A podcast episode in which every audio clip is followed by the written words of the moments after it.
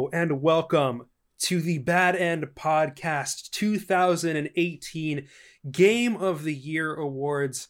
I am Joshua Calixto.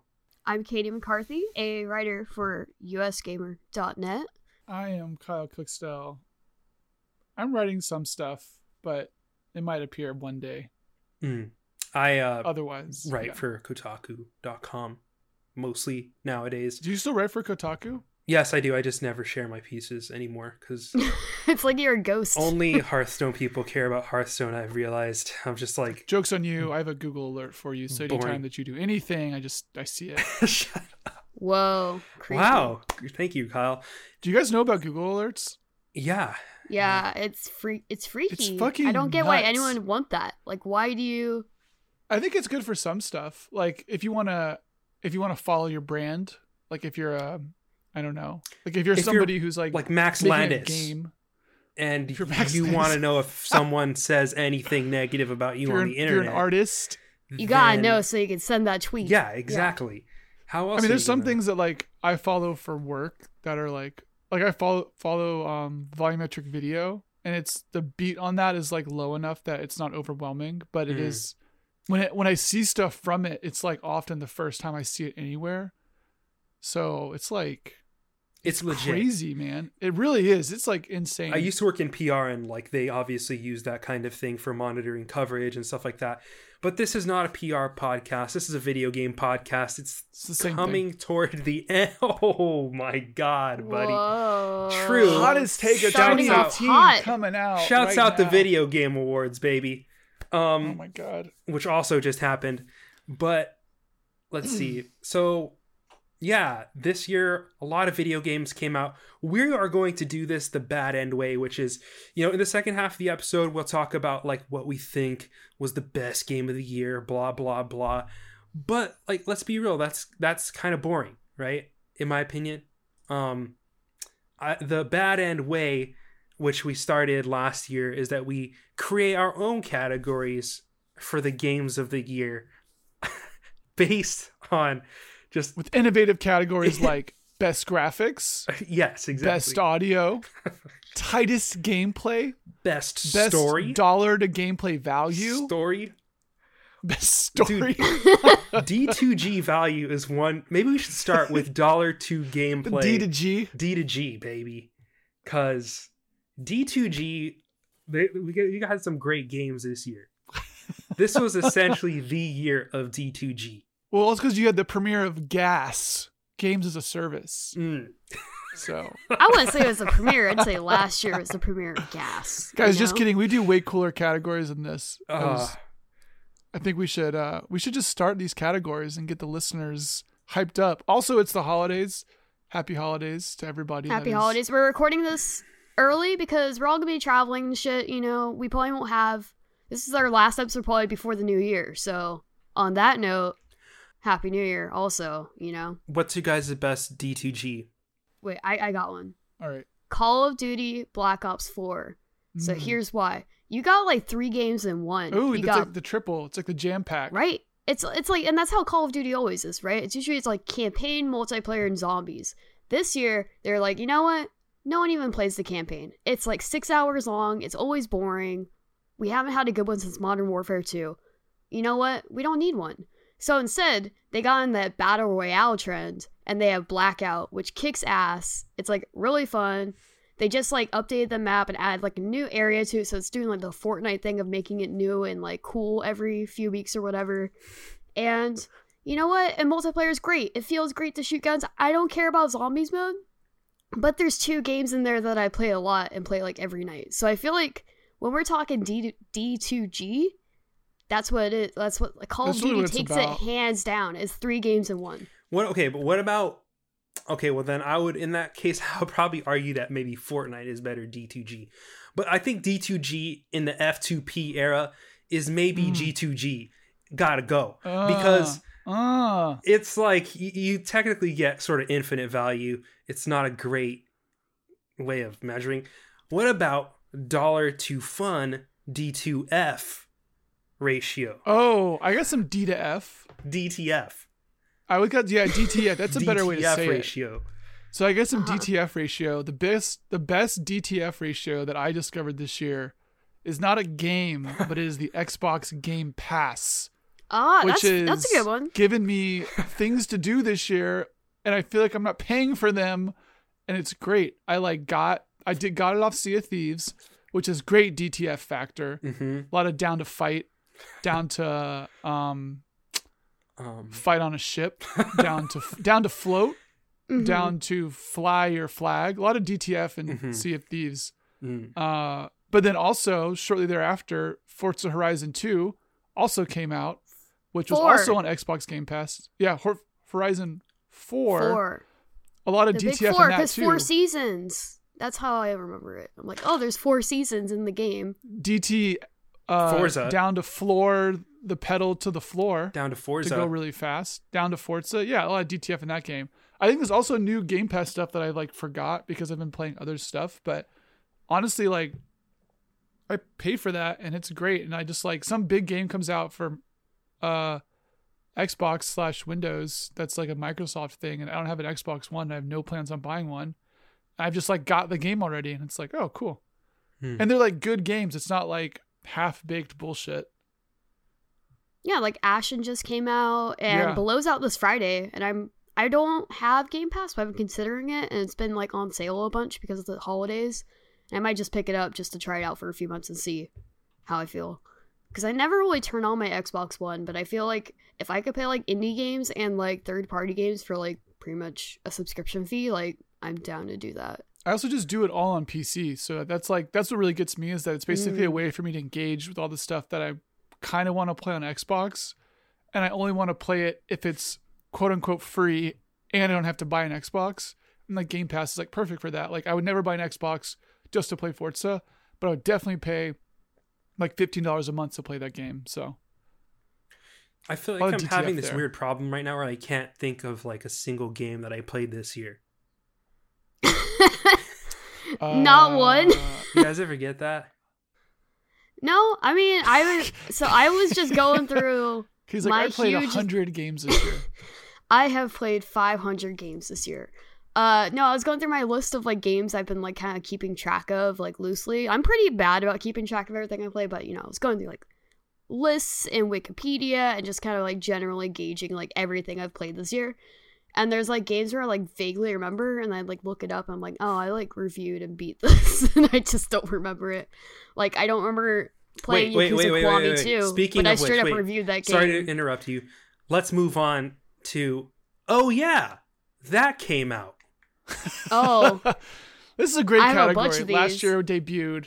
A lot of big fan favorite at Bad End Cast. Right. Katie, go Uh, ahead. Go on with your Oh yeah, that came out. Did you remember that Metal Gear Survive came out this year?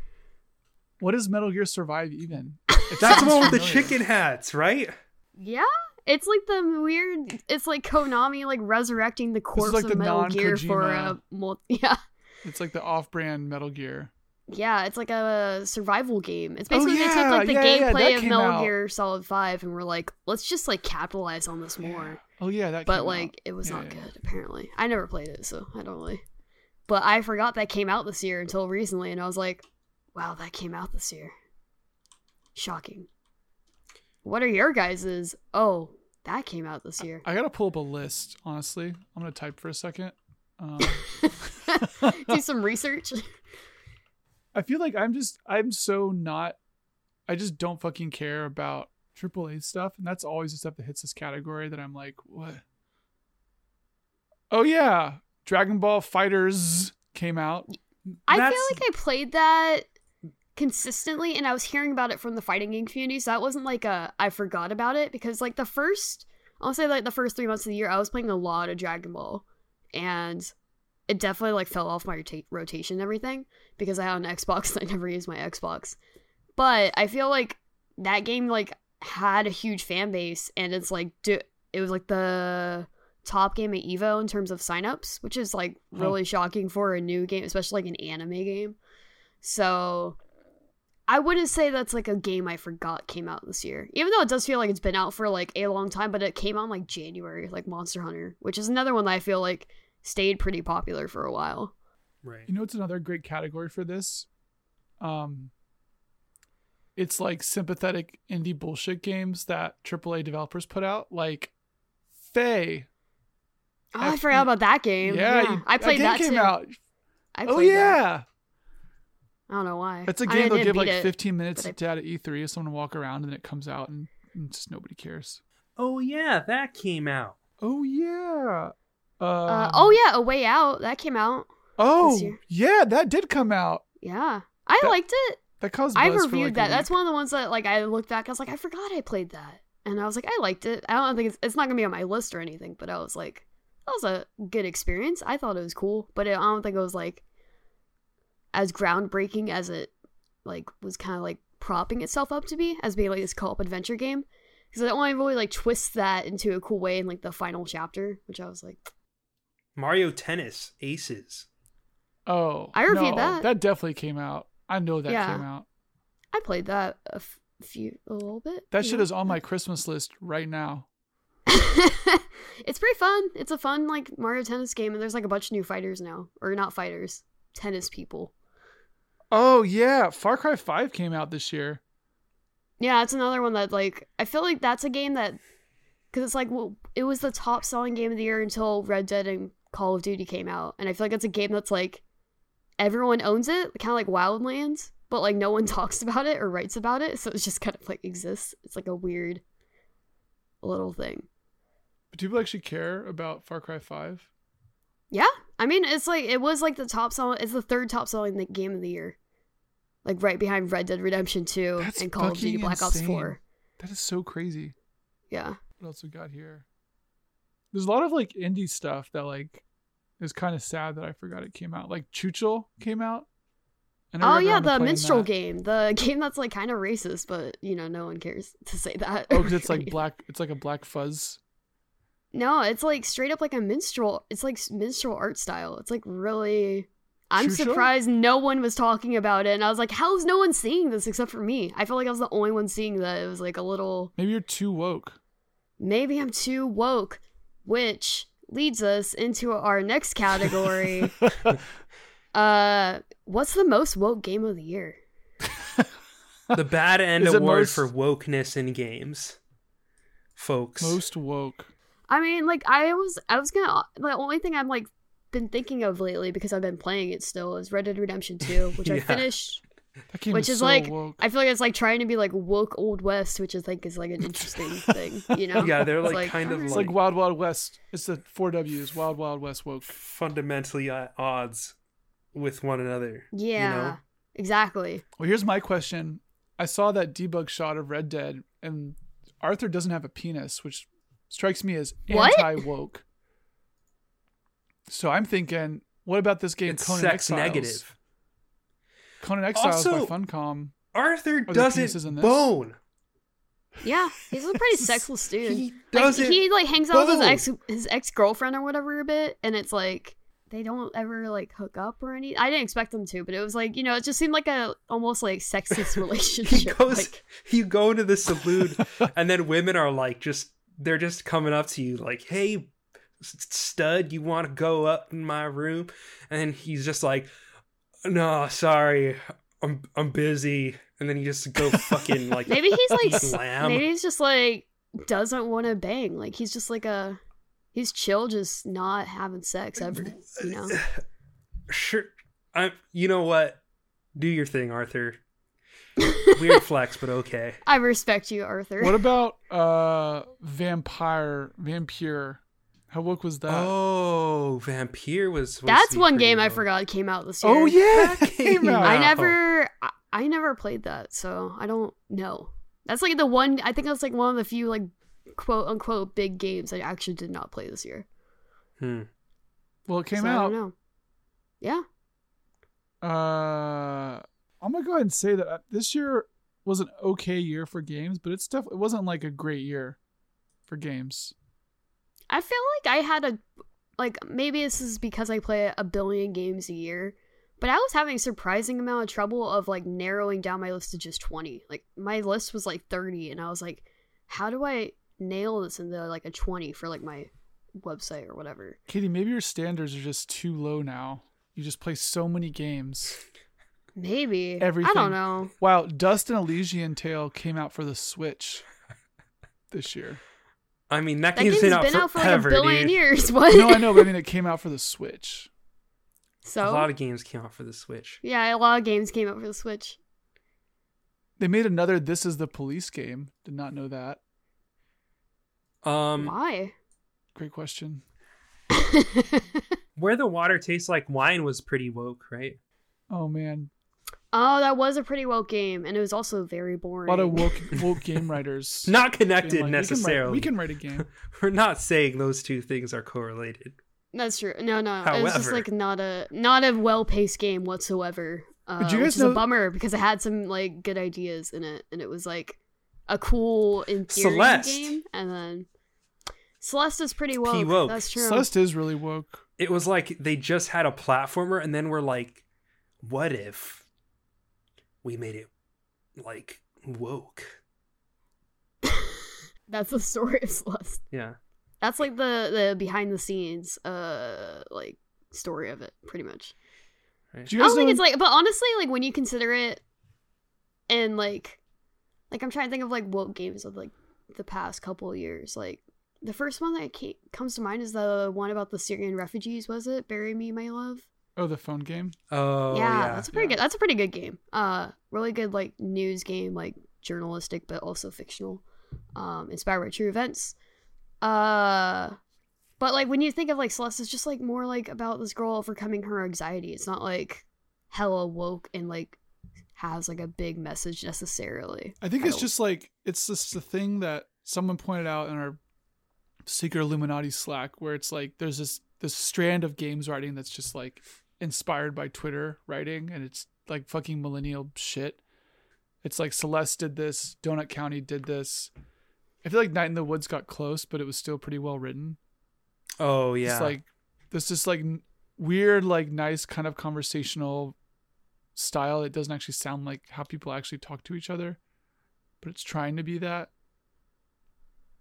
I think if you have that sort of stuff, I think like Firewatch has some of this too. There's that moment in Firewatch at the very start where like whatever that dude's name is actually like talks about like PC or something. He's like, "Oh, but I would say this, but uh, that's not uh how the kids say PC or something." As in politically correct, not personal computer. uh Darksiders 3 came out. Who knows there's a third one of those? Yeah, it came out a couple weeks ago. Oh yeah, I'm at the bottom of the list. I heard now. it wasn't that good. DS3, So Dirty Sprite. yeah. Which is a bummer because I heard the first two were good. I've never played a Darksiders game, so like I know. PUBG came out on PS4. Yeah, I've Right wrote in about time. it. You can read me writing about it and the state of PUBG as a whole. I've hopped into the new snow map over the weekend. Pretty good map. I think it's cool. I don't know. It sucks on PS4, but oh, it sucks on Xbox too. So it's like it's not that surprising that it also, wouldn't be PUBG good sucks. Period. So maybe the platform doesn't. I don't matter. agree with that. But I do think it's like had some trouble this year. It's had a rough year. I'll You say mean the- that. So like for Uh, most of its Should life. we move on to our next category? Let's keep this Yeah, moving let's go. and not as like loose as we're doing. Best game we heard was really good, but never played. Oh, the Missing. I heard The Missing was very good, and I didn't play it this year. What is the missing? And Into the Breach. The Missing is Swery and Arc System Works' uh, platformer, uh, and it's supposed to be pretty good story wise, and also like how you solve puzzles is by mutilating yourself, which I think is like pretty interesting. so you Oh, like never die. one. But you can like break off your arm and you can like knock down a box if you need to like get up to a higher place. And there's like these clever circumstances it puts in front of you that you have to solve by literally like hurting yourself, which is like pretty morbid and pretty dark, but apparently the story like really ties into like in like self mutilation and stuff. Uh but I've heard it's like pretty good and it's like one of those games that came out like at the worst possible time where like every game was coming out like in October. So I didn't get a chance to play it, and that's when I hope to get to in like January. Sorry, guys. I just came up with another. Oh, that came out this year. Wizard of uh, Legend. the miss. I played Oh like yeah, that game came. I played out. that game for a long time, and I I, don't even know what that is. I totally forgot You're, about like, Wizard of bullshit that Legend. game. it was basically like overshadowed by Del- Dead Cells as like the dungeon crawly. Oh, Dead Cells kicked ass. Um, yeah, that The best way for me to do this is like look at my wish list on Steam. Um, Hitman Two. Heard that was really good. Really good. It's in my top 10 for sure. Great game. Very fun. Pure fun. That's my review of it, honestly. I can never get into It's like that. there's not much to complain of. Really? Man, I fucking love Hitman. There's like fun sandboxes you just fuck around in, and I I just love like, you know what? Just do whatever the fuck you want and wing I just it. do and that's my favorite wrong. like type of sandbox. I, it doesn't matter. That's the that's the beauty of it. It's like you will fuck up somehow, and then you have to get yourself out of it, and that's like so fun to do. I love it. I always just want to do the best though. Like I just want to like pull just off a successful the like, thing. markers. There's like what I I think Hitman 2 does it better where you can like do like a path. You can like chart like a mission story where it's Mhm. like oh this is like the critical path to success. But even then never like holds your hand too much. It's like oh you got to get in this disguise and then you're like okay I've got to figure out how to get into this disguise. But it's like pretty much just like leads you to a situation where you will be in a room with the target and whether that ends in like you killing them or just like tailing them for a bit or whatever. Okay. Um, All right. I never fucking played God of War, and honestly, I don't give a fuck. But people seem to like that game. It's um, you know, it is. It It's is okay. what it is. It's God of It's War. alright. I don't It know. nabbed the It's- I wouldn't call it like a bad game by any means. show. Like I enjoyed it. It's probably like in the latter half of my top twenty personally. Like I don't think it's gonna be in my top ten because I haven't decided on that yet. Uh, but God of War is like all right. It's like way too long. I think that's like my biggest. Yeah, like I want to play God of War for like five hours. I don't want to play God of War for sixty. it's like hours thirty. No, or it's 30. like that's still thirty just like. It's that's really so long. long. It's really long. It's like, and like I don't. I think it really wears out its welcome like about halfway through. Like it's like kind of like you got this cool axe thing, and that's like really fun. And then like the enemies just get really repetitive. It's just like, oh, I'm just not gonna face any more enemies. Like it's gotta be like these troll guys forever. Uh, and then they color code them, so it's like, oh, you gotta do, you gotta balance it with ice and like fire and poison or whatever. Uh, so that's kind of like a bummer because I feel like the combat does feel really good, but they don't like the enemy design doesn't necessarily extend to using all your abilities in like a fun way. Except for like the optional Valkyrie battles, which are pretty tight, but that's like only in like the post game pretty much. So it's like, what's the point? Huh. Oh, um, Monster Hunter World. Never played that. I yeah, I I heard that was pretty good. I played some of uh, it. but I don't like. I'm not a Monster Hunter person. Like I don't like the loop of Monster Hunter. It just doesn't feel good to me. So I feel like I won't like that game because I don't like the Monster Hunter loop. Loop. Hmm. Give me the loop. Yeah. The loop.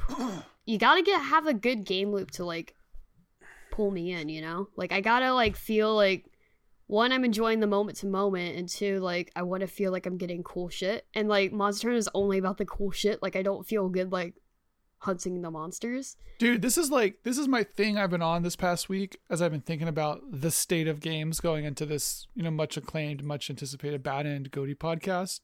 Is like how much I just like don't care about games as art for more than like one or two games and I want to play a video game. Like I feel like the people who really care about games as art and being art, like that whole movement, it's like you can play like one of those games as art games and then you're just like, man, I want to like shoot something. Like i'm i'm so much here for like just having a good like a good loop something that like feels good it plays really well it might be interesting there might be some interesting story on top of it but like if i'm going to spend like three hours doing a thing i don't want to like move through cool looking fractals for three hours. I want to like get a little reward do a fun thing like develop some sort of mastery over a system I mean, that's why I've gone to like Black Ops 4 is like I spent so many months playing these very story heavy games, you know? And then like Black Ops 4 was just like my easy like I just like how the guns feel type game. Like it was just like there's I wouldn't call Call of Duty art necessarily.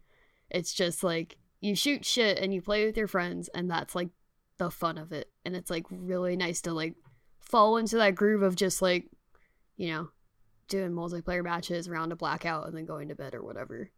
Yeah. Yeah, I think that's been like the thing I've been trying to find is like finding. I've been trying to figure out what I like in 2018 as like game stuff, and I think it's been. It's been a little hard because I think a lot of stuff caters to a certain audience that I'm not anymore. So I'm like, what can I? What? am- Who am I as a gamer? Who am Who I? am I? Oh man, Kyle, are you are you becoming an Getting are you existential up becoming in an here. old head?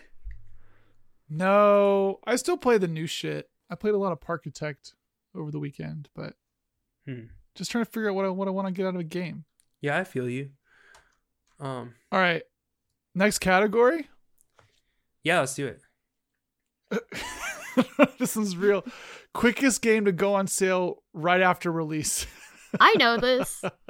Battlefield 5 came out in November and it went on sale for half off at $30 5 days after it came out. Oh my. God. Okay, so I was making dinner tonight. I was making a, I was Five making a classic making a classic right before bad end uh blue apron meal.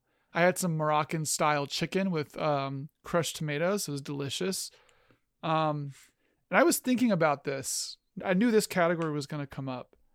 Um and part of me is like did they figure it out? Like do they actually sell more copies in the long run if they put it on sale for 60 and then actually oh sorry put it on on sale like on market at 60 and then drop it half price in a week?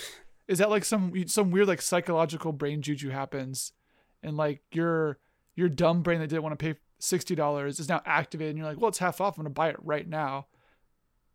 So it brings in like fringe people to like buy it or like or where is it coming from I've always wondered this too because I feel like we see it with like the big AAA games, but then like Nintendo never does it, but their games just always sell like all the time, presumably. But they're always on like top 10 lists for like sell- sales on NPD, so it's like their games sell no matter what. They don't need to fucking drop price or anything. yeah Whereas like on Black Friday, I was seeing like pretty much every big game except for Red Dead going on sale. Like even Black Ops was available for like 45 or something, which is like not that base steep of a discount, but it was still like, oh, that game just came out last month.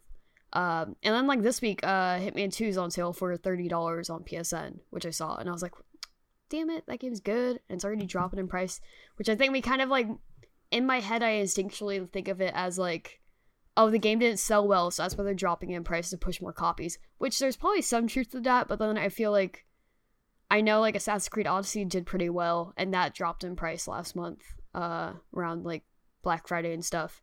So it's like not necessarily a marker for oh this game did bad. I think it's just like the natural cycle of things if you're not like a you know Nintendo game basically. Well, also if you But it also feels like it's like creating a false economy of value where it's like nothing is worth sixty dollars, everything is worth thirty dollars, which is like I don't think that's true.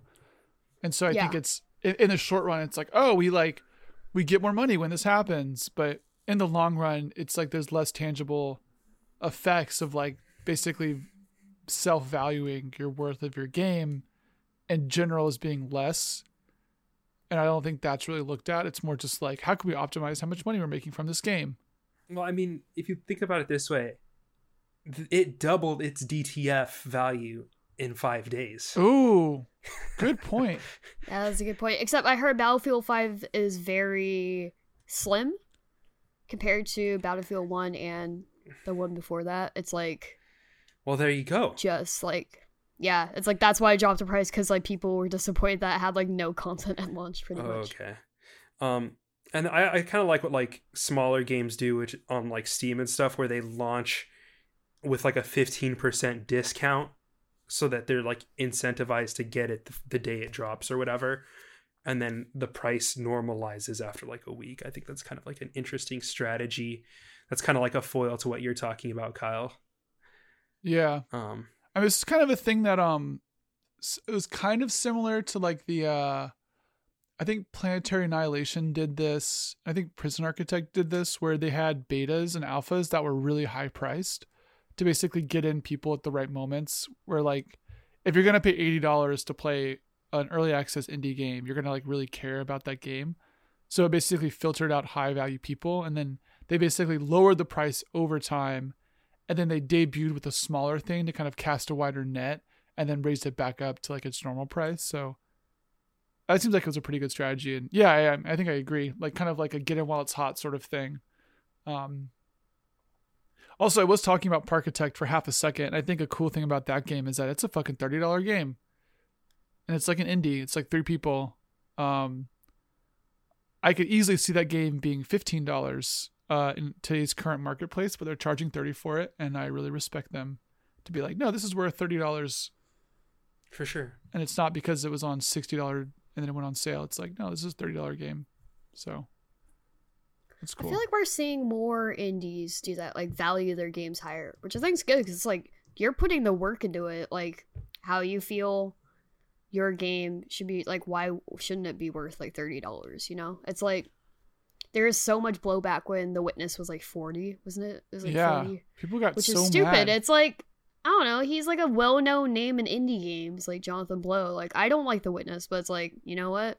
Fucking charge whatever you want for it. Like it's your game. Like and people will buy it. People did buy it and it's like i don't get why people whine so much about it. Like the missing's $30 which is like it's like a pretty it's like a six hour platformer and you know like i've i've been seeing a lot of like games like marked more at like 20 to 30 dollars which i think is like you know do your own thing you know? If i want to play your game i will probably buy it no matter what so.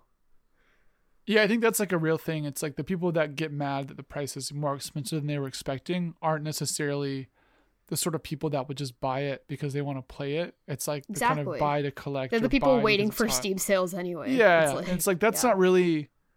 Those people can get mad, and they're all they will always get mad, but that's not necessarily the audience you want for your game.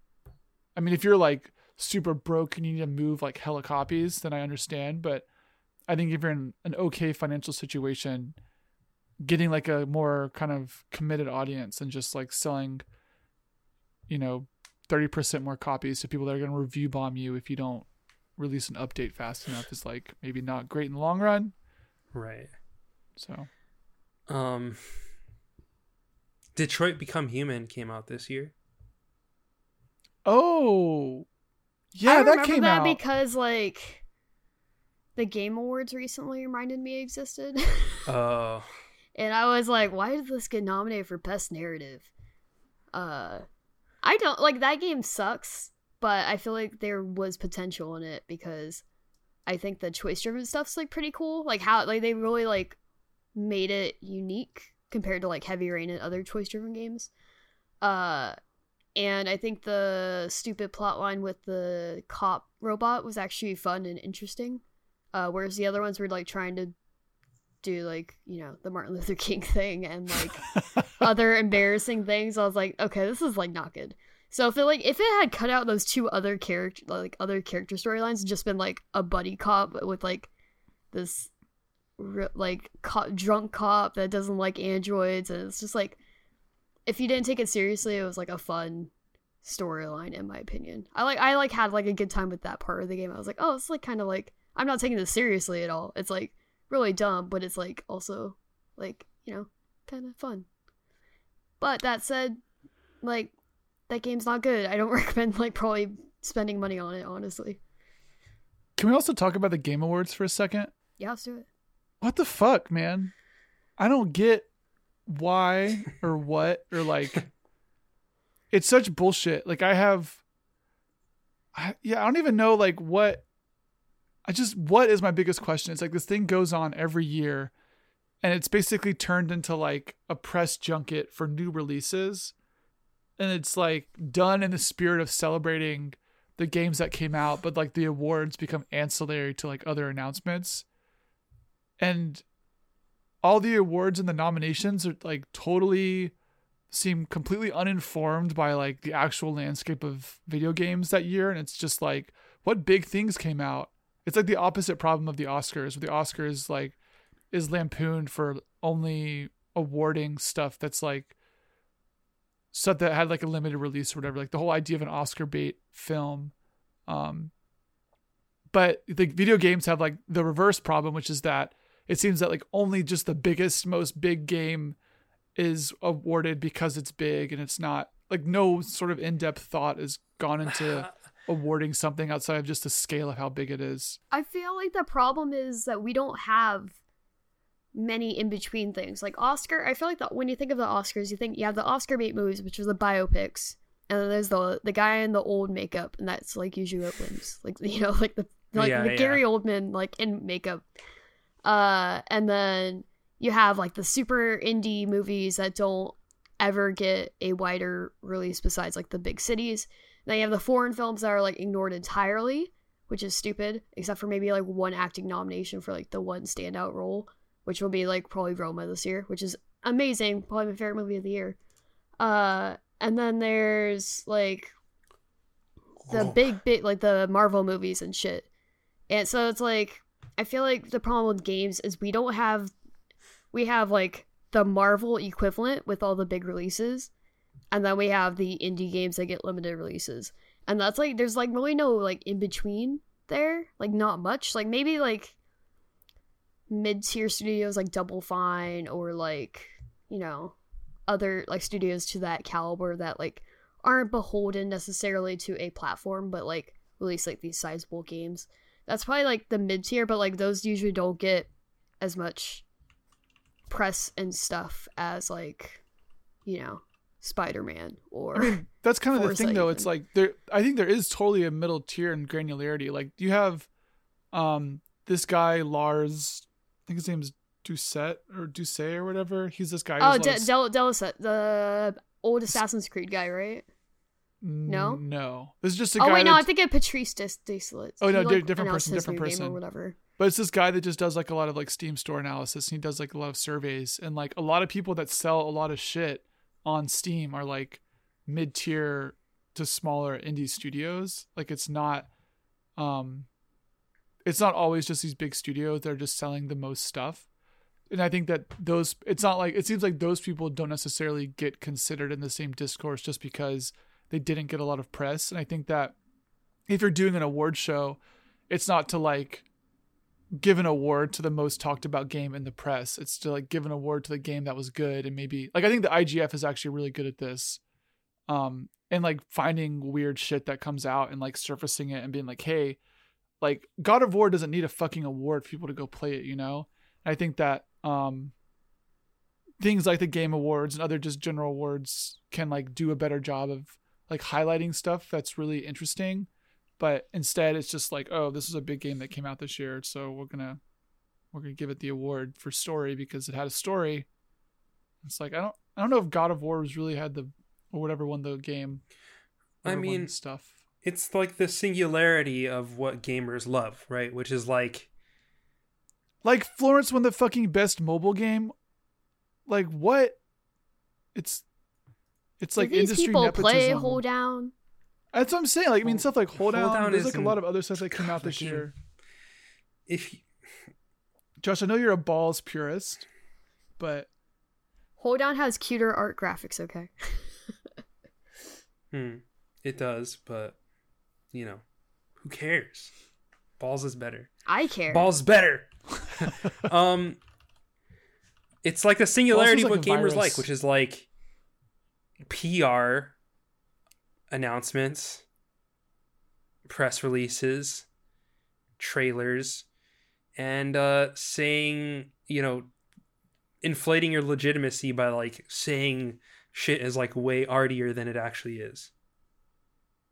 this is the thing though. Is like, I don't think this the award should be for like the gamers. Like, it feels like a moment that can be outside of like gamer discourse, but instead it feels just totally pandering to the gamer like GameStop audience that like goes in and is really stoked to see what's on the GameStop TV while they're pre-ordering Spider-Man instead of actually having any sort of commitment to like oh maybe we should f- highlight something that is not um the most obvious thing that a big games publication would say is good because it's big um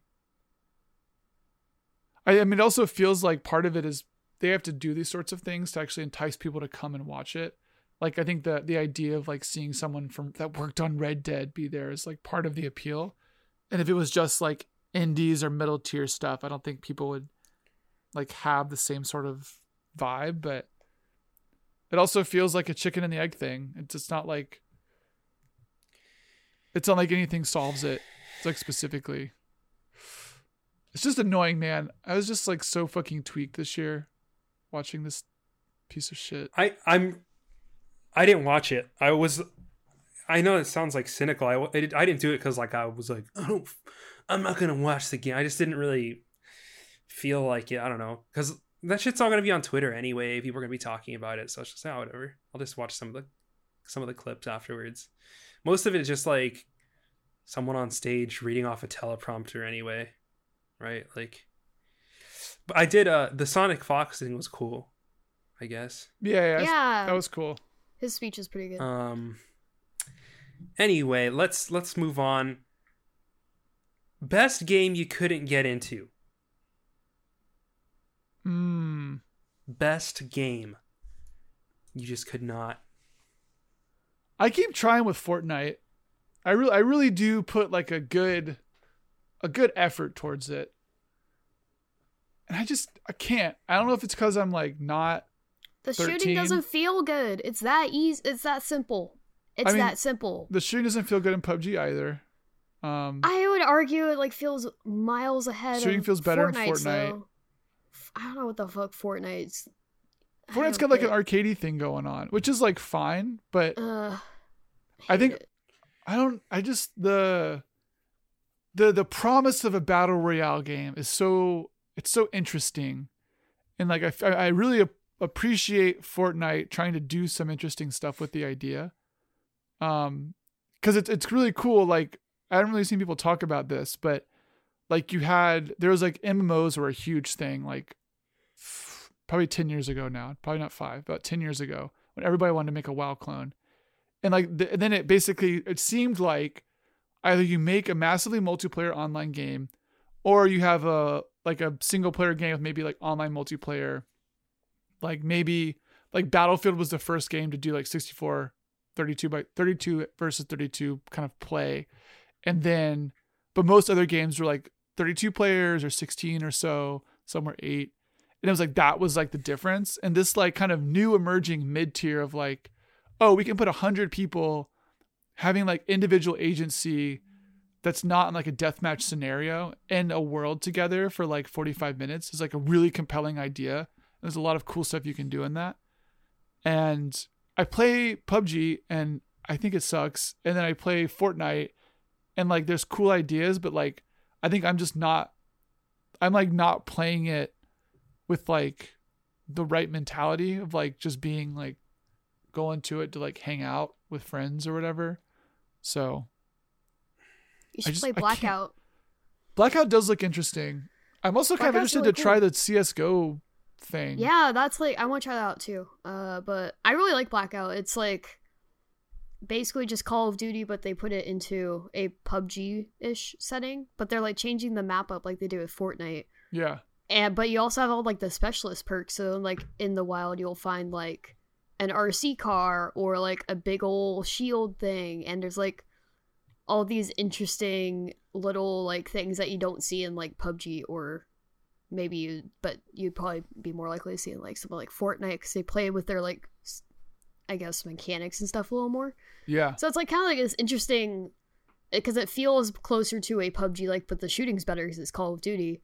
But they have like these really interesting things that spice it up, and there's like helicopters and like all these other like vehicles too, and it's just like it's pretty cool. It's like I didn't expect to be into it as much as I am. yeah Was Absolver this year? No, that was Okay. last year. i was like ended last Because year, I thought that was Ashen for the longest time, and I was very It looks- by they look the everyone exact was like same, excited man. about Ashen, so I was like, I've reviewed this, and then I realized it was a totally different game I was thinking of. So Oh my god. Okay. Um wait i i mean i did you guys have one i just said fortnite I think Fortnite too. It's like clearly people love that shit. I can't can't do it. yeah, I guess I'm Fortnite. I, don't- I can't think of anything like I guess Monster Hunter because like I respect Monster Hunter, but like it's not my jam. but you haven't You tried know. it though i think it's gonna be something that you like puts tried to put some time I've played in like a 3DS Monster Hunter though. I don't know if world changes like a lot. I don't know. Not my thing. Hmm. Next Hmm. category. Uh biggest surprise. I didn't know I would like a Call of Duty game this year. I've talked about so much this episode, but yeah, that's Never like my have big I surprise. ever. It was like a code I redeemed almost like I guess I'll play this. And then it turned into, oh, I really like this. This is fun.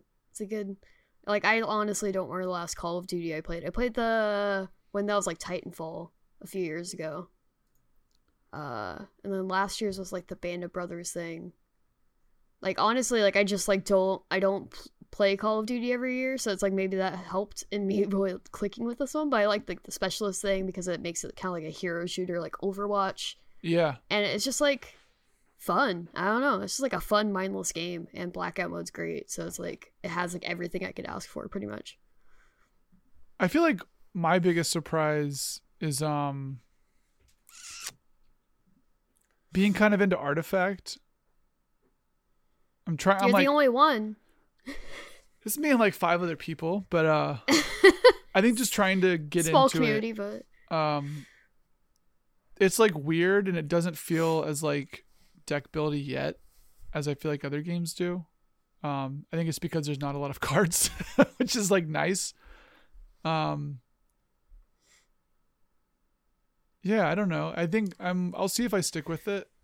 Uh, yeah, I don't know. That's like kind of a good game I But- couldn't can't really get into. I'm trying. Like part of me wants to play it again, but I'm like I want more cards, but I have to buy them. You know. Yeah. Mm. Oh wait, if you guys are done with this category, I have another. I have another category I thought of on the spot. Okay. All right, we're it's already called. at 48 minutes, so we still gotta do a game of the we year. got so many. We got so many categories. All right, it's called the hit it and quit it category. it's a game that you just picked up and you played for like 20 minutes or like an hour. Played maybe like one sesh, and you're like, all right, and then you didn't want to go back to it. Not a big buzzy game. I have one. All right, go. Fallout 76.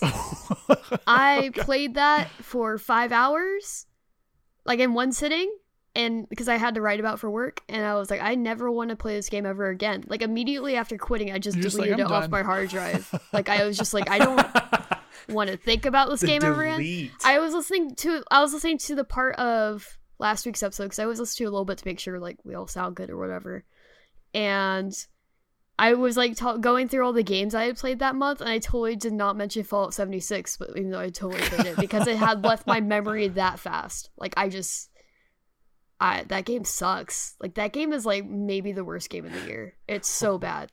Like on every level for Fallout fans, it's bad.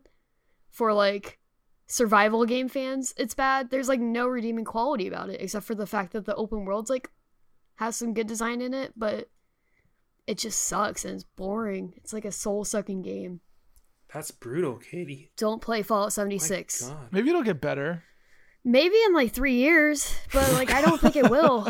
like I, I mean, you like look at like No Man's Sky and you look at like Ghost Recon Wildlands and Rainbow Six Siege and like all these games that like have become way better with some distance and Final Fantasy 14. Uh, and like I could see that maybe happening with Fallout 76, but I also feel like the infrastructure, like the core of it, like unless they like fully scrap it and redo it like they did, like Final Fantasy 14 did, I don't think there's any saving this game because it just feels bad to play. Like, no one goes to Bethesda RPGs for the combat, and that's all this game is. Yeah. And there's no NPCs, so there's no storytelling except for audio logs and letters you find around the world. And just like, it just, like, it just sucks. It's boring, and you never run into other players because, like, the player map is so small. I think it's like 20 something players per server, and the map is so fucking big. So you're just never seeing people beyond the opening area unless you're, like, directly seeking people out. huh.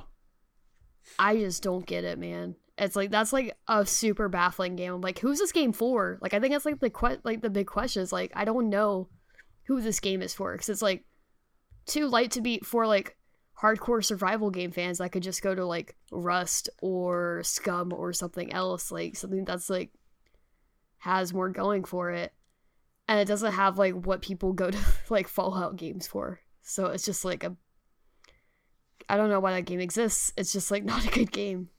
Hmm. Josh, what, what about you? category are we on right now? Hit and quit oh, it. hit and quit, hit and quit. That's right. Um, I didn't really have many where I like just played for a couple minutes and then stopped. I had some where I played for like a a little while, but then just kind of gave up on it. You know, like Cultist Simulator. oh, I was like oh, rough. very into Cultist Simulator. I was like, this owns. But then like I just couldn't maybe I'm dumb, but I couldn't like progress any of my like cult shit any further past a certain point. And I'm like, oh, I don't think I'm ever going to see the end of this game. I keep investing like three hours at a time in this game, but I can't get any further because I'm like doing something wrong. So I was just like, I guess that's, I just didn't have any desire to like play it again, you know? Even though I had played like 10 hours of it, I don't feel like I like got to a point that was like significant in playing that game, even though I really like that game. You know? Feel what I'm saying? Yeah. I feel that.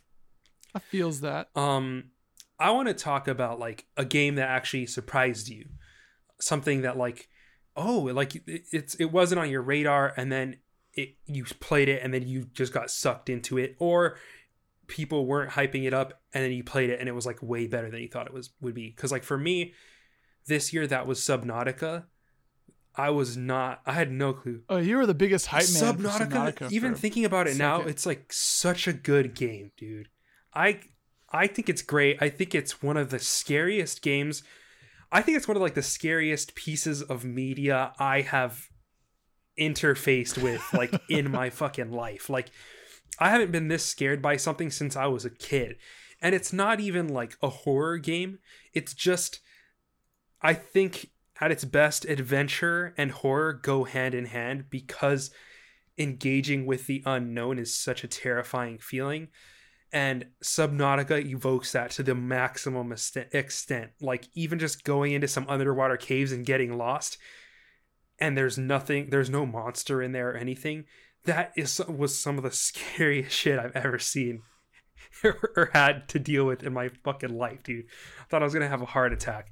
That game's amazing um let's see oh hit it and quit it actually sorry i'm gonna like might be jumping around as i'm like looking around jumping Minute, around. i could only play that for like oh two yeah, minutes. dude. I just fucking I played that for an hour and I was like, no. I thought you were gonna say a minute. I think I played it for like two minutes, and like that was it. Um, let's see. Oh, House Flipper. I am a sucker for. Oh, you were flipping houses I'm a too. sucker for dumbass, pointless games, and uh, House Flipper was that for me this year. Yeah.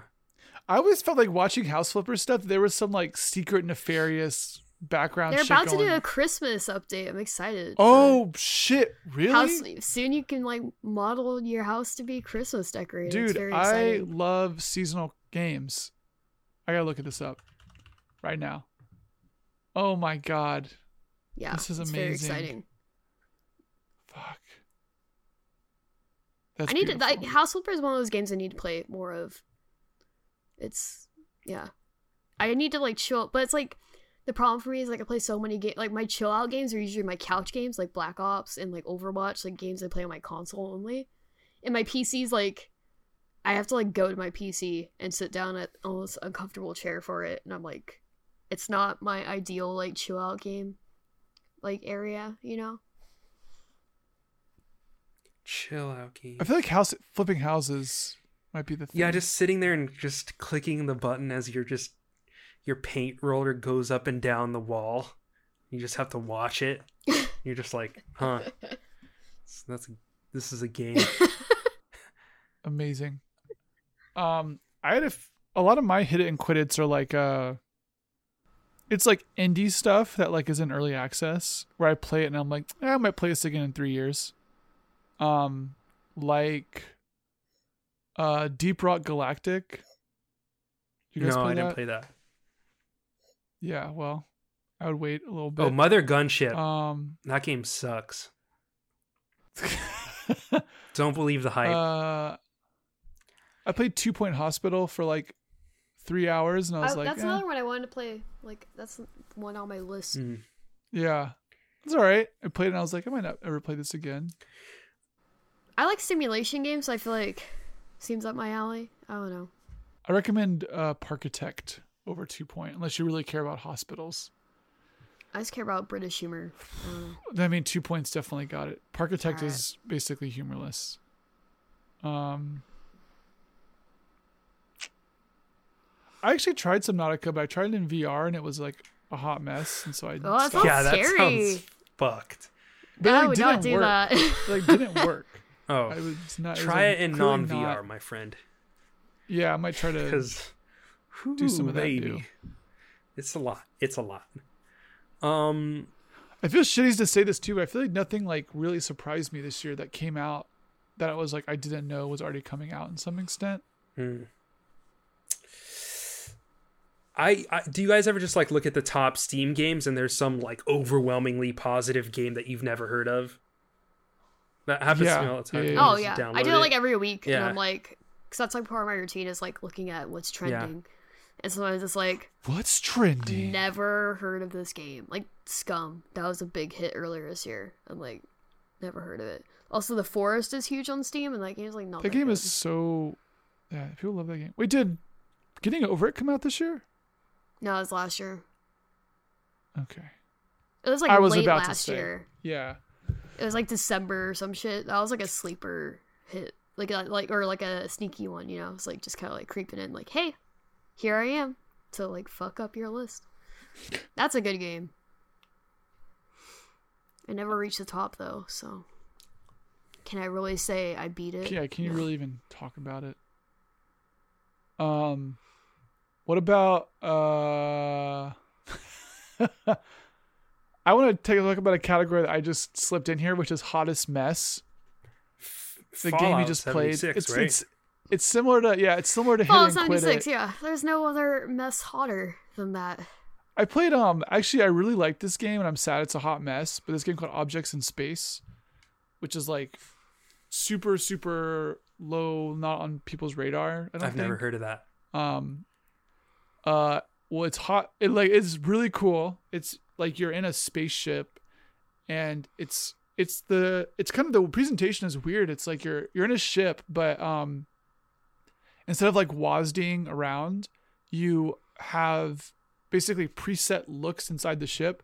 So if you're inside of a ship and you press like a and d you're switching between different views. And they're they're 3d views um, but you can't actually like move around the ship in like free motion but what it also allows them to do is like add like really intense interactions to um, any given view. So for example the whole premise of the game is that you're like basically controlling this ship that feels like a submarine and like you've got like a control panel and you like things will pop off you have to like unscrew panels and like take the panel off and like take out a busted circuit and like dock at a space station and like go figure out how to replace your circuit and then get back on your ship and fix it and then like you turn on your engines and stuff and like it's got this very nice like Brendon Chungy tactical feel um or tactile feel and it's like really it's a really cool idea and the game I think is really compelling. Um but it is just like it's so buggy. Uh I had like a few I played it when it came out and got like three or four just like game destroying bugs and I was like man I really want to like this game but I think it needs some more time. And the devs are like I think they're kind of working on it a little bit, but it sounds like a lot of the community that was there at the start kind of left because of this. So it's unfortunate, but uh, I'm definitely interested in playing more of that. But right now, hot mess winner for me. I don't associate myself with hot messes. I don't think you know though is the thing. You go in and then you're like, oh wait, Like, what did I just get myself into? yeah. Oh, you know what? The Sexy Brutale. Oh, That's a hot mess, in my opinion.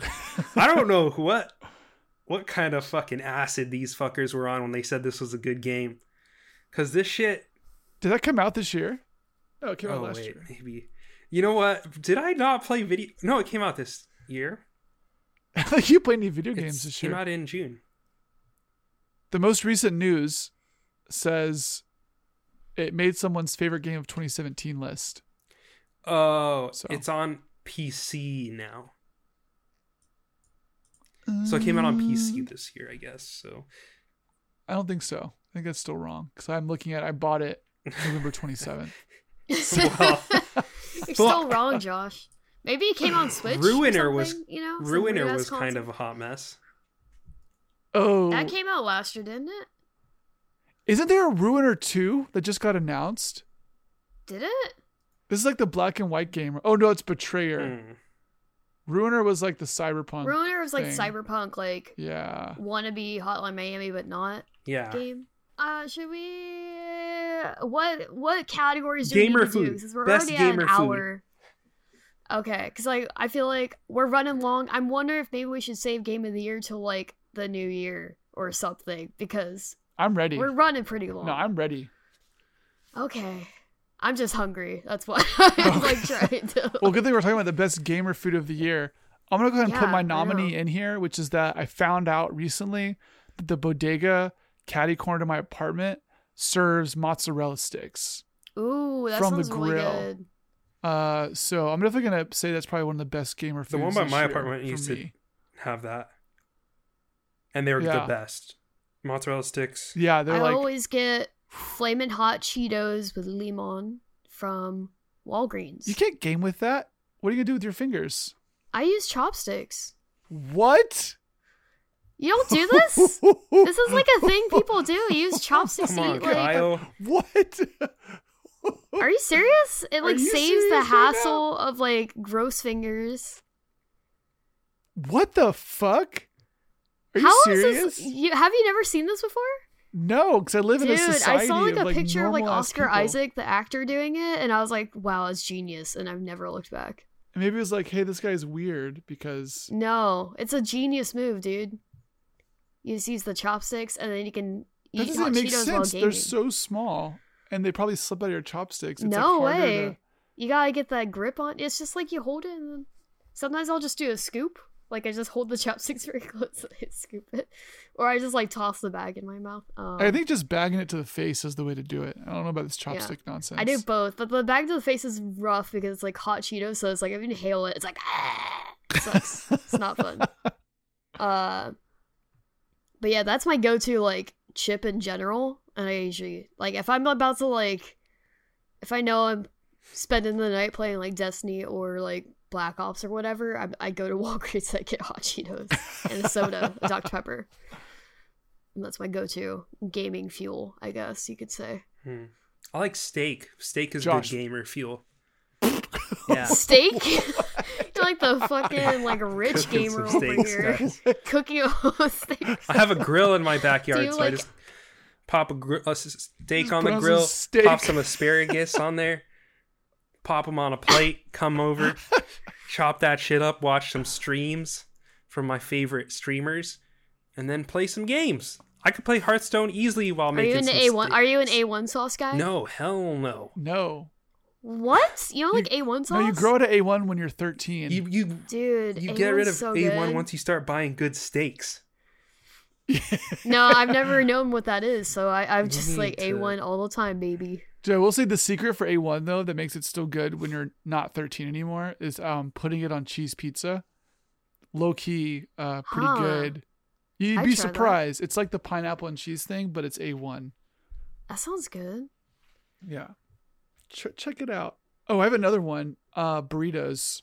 Big burrito eater. Oh yeah, like frozen burritos are good too. No, know? no, no, Usually, no, no, no, no, no. I do no, frozen no, burritos. I also don't. Is this some takeout delivery I situation? also don't eat frozen burritos with my hands. I usually like douse them in tapatio and I use like a knife and fork. Jesus Christ, you have weird eating habits across all food groups apparently.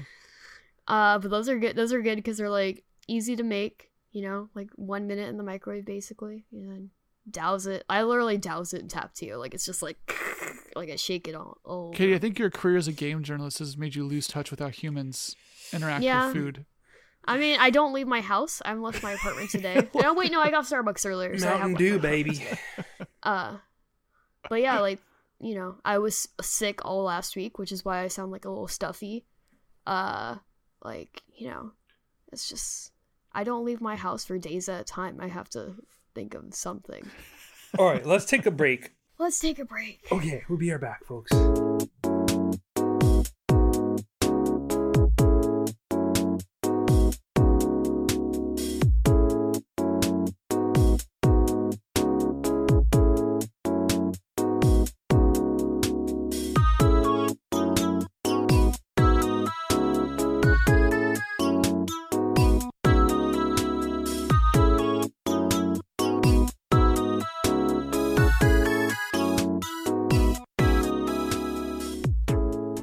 Right, folks, this is the big conversation. Game of the year. This is a re-recording because Kyle's microphone was fucked up. Um, we already, decided Very it, and I was exciting, like, very exciting. I was like, I was like, well, my mic has been muted, so even though you guys came to a decision, right. No. Hopefully that means this is going to be a little Redo. clearer. Honest, redo. it was really shocking. this is a but, goatee uh, recount. PUBG is our game of the year. It's really it was it was an intense conversation. I was on the edge. To this point, I you like had a knife in my hand. Yeah, it was everyone brought their weapon of choice to the battle royale, and you know what? I was the last man standing.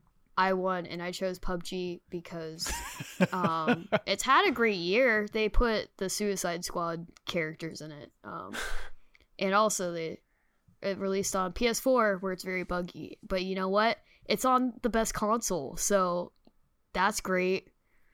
Aiming at PUBG on PS4 sounds like a fucking mess. I can't imagine. Oh, it looks like a PS2 era game. It's like really ridiculous. Uh, but I feel like it- they fixed stuff from the Xbox version, so you know what? Game of the year for me. I'm gonna go ahead and say this before we get into the grade deliberations that I've been like on this like weird thing where like people selling to PC gamers is like a thing now. Like I remember trying to find a graphics card in Best Buy like 10 years ago and like fuck me if I could do that. It was like really hard to find anything worthwhile. And like also at that time though, it was like if you had a cheaper graphics card, you could still get pretty decent performance and like a good graphics card like really made it like sing. And like I don't know what happened, but it seems like now everyone just assumes people have like a 1070, a 1080 or whatever. And like if you have like a lower end card, it just shit just doesn't work. And I feel like PUBG just epitomizes this where it's like, oh yeah, our min spec is the most expensive graphics card on the market because for no good reason, but it just is that. So do it. Yeah, they have like just RAM and graphics cards and shit like that. I don't I don't get yeah. Okay, so how how are we doing? this? Anyways, go We're each gonna sort of go through some of maybe our picks that might not be uh cons- consensus between all of us best of the year, right? And then we'll talk about like the top ones that we think and then just determine what our bad end game of the year is essentially. Are we down for that? our I thought we were I thought we were bringing in, and then we just like use our picks as the way we choose our game of the year. that's what okay, was that, that works too. okay, who's gonna go first? I'll go first. Go. I'm ready. I'm so ready. All right, you're muted, and now you're unmuted, and you're I'm unmuted. I'm definitely recording this right now. Awesome. Okay, you see that wave? You see it see up a little bit when you talk. There you Uh, go.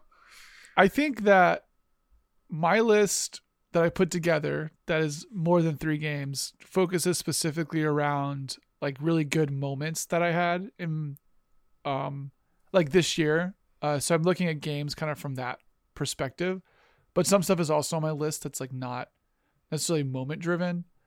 Um, so I'll go ahead and start. Uh, I think my, one of my favorite games this year was uh, Paratopic, which was just like I think all around. I love the like 15, 20 minute cool vibey story games. Um, 30 Flights of Loving is still like one of my favorite games of all time. And Paratopic is totally in that vein. It's like compelling. It doesn't overstay its welcome. There's like, it doesn't tell you everything. It's not trying to be like, impart some like deep meaning to you. It's very much just comfortable in its own skin, which I think is really cool to see in a game. Um, so that's one of my noms, my nom noms. Um, I think in terms of games that I like really like and will continue to play continually, uh, I really liked Cultist Simulator. Um, I didn't get super far, but the core idea is really interesting. I love the way that game tells its story, even if it's still in like a very like Alexis Kennedy sort of fashion. Um, the like the kind of the combinatoric ways that stuff can uh, combine is really cool, and then also just the by just having like a few small parts, um, you really start to build up a sense of your character in a way that like to me it's like one of the best storytelling games this year, um, maybe ever. It's uh, I love playing that game. Um, my last one will probably be I would I haven't played Obra Dinn yet, so I really can't speak to it. I feel like it'd be on my list, but the other thing that I will say in terms of big games this year, I did really like Dragon Quest uh 11. 11? 11, 12. it's I 11. which one it is. 11. 11. 13. um again didn't beat it but like just especially in comparison to other like big games like red dead i think back and like just really enjoying playing dragon quest. Um i think similarly like it's using kind of a few parts to do a lot of different stuff and it feels good to play. The world is like exciting.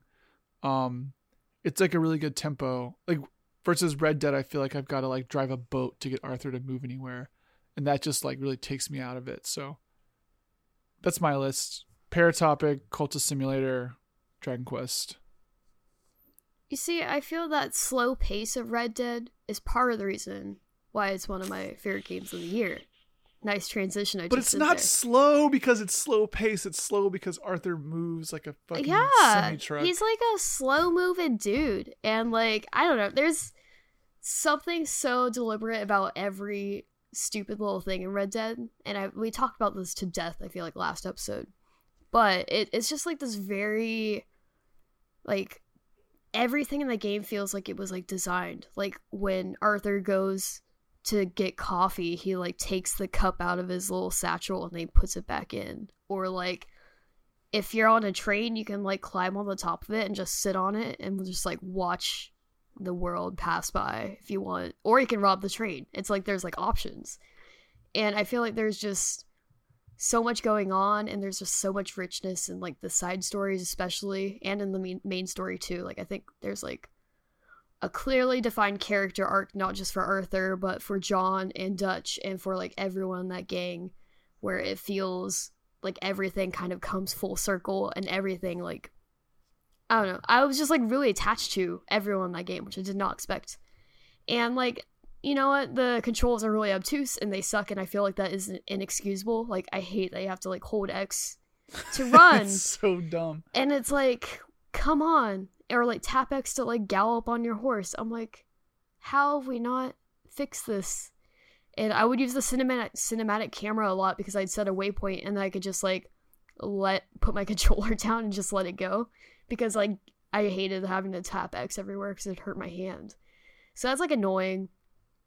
But I don't know. Like I last night I was gonna play a game and then I had to download an update and I I beat Red Dead last week, the epilogue and everything. Uh, and I didn't think I was gonna go back to it. Like in my head, I was like, I'm done with the single player. Like I'm never touching it again. I did most of the side quests. I felt like I was good.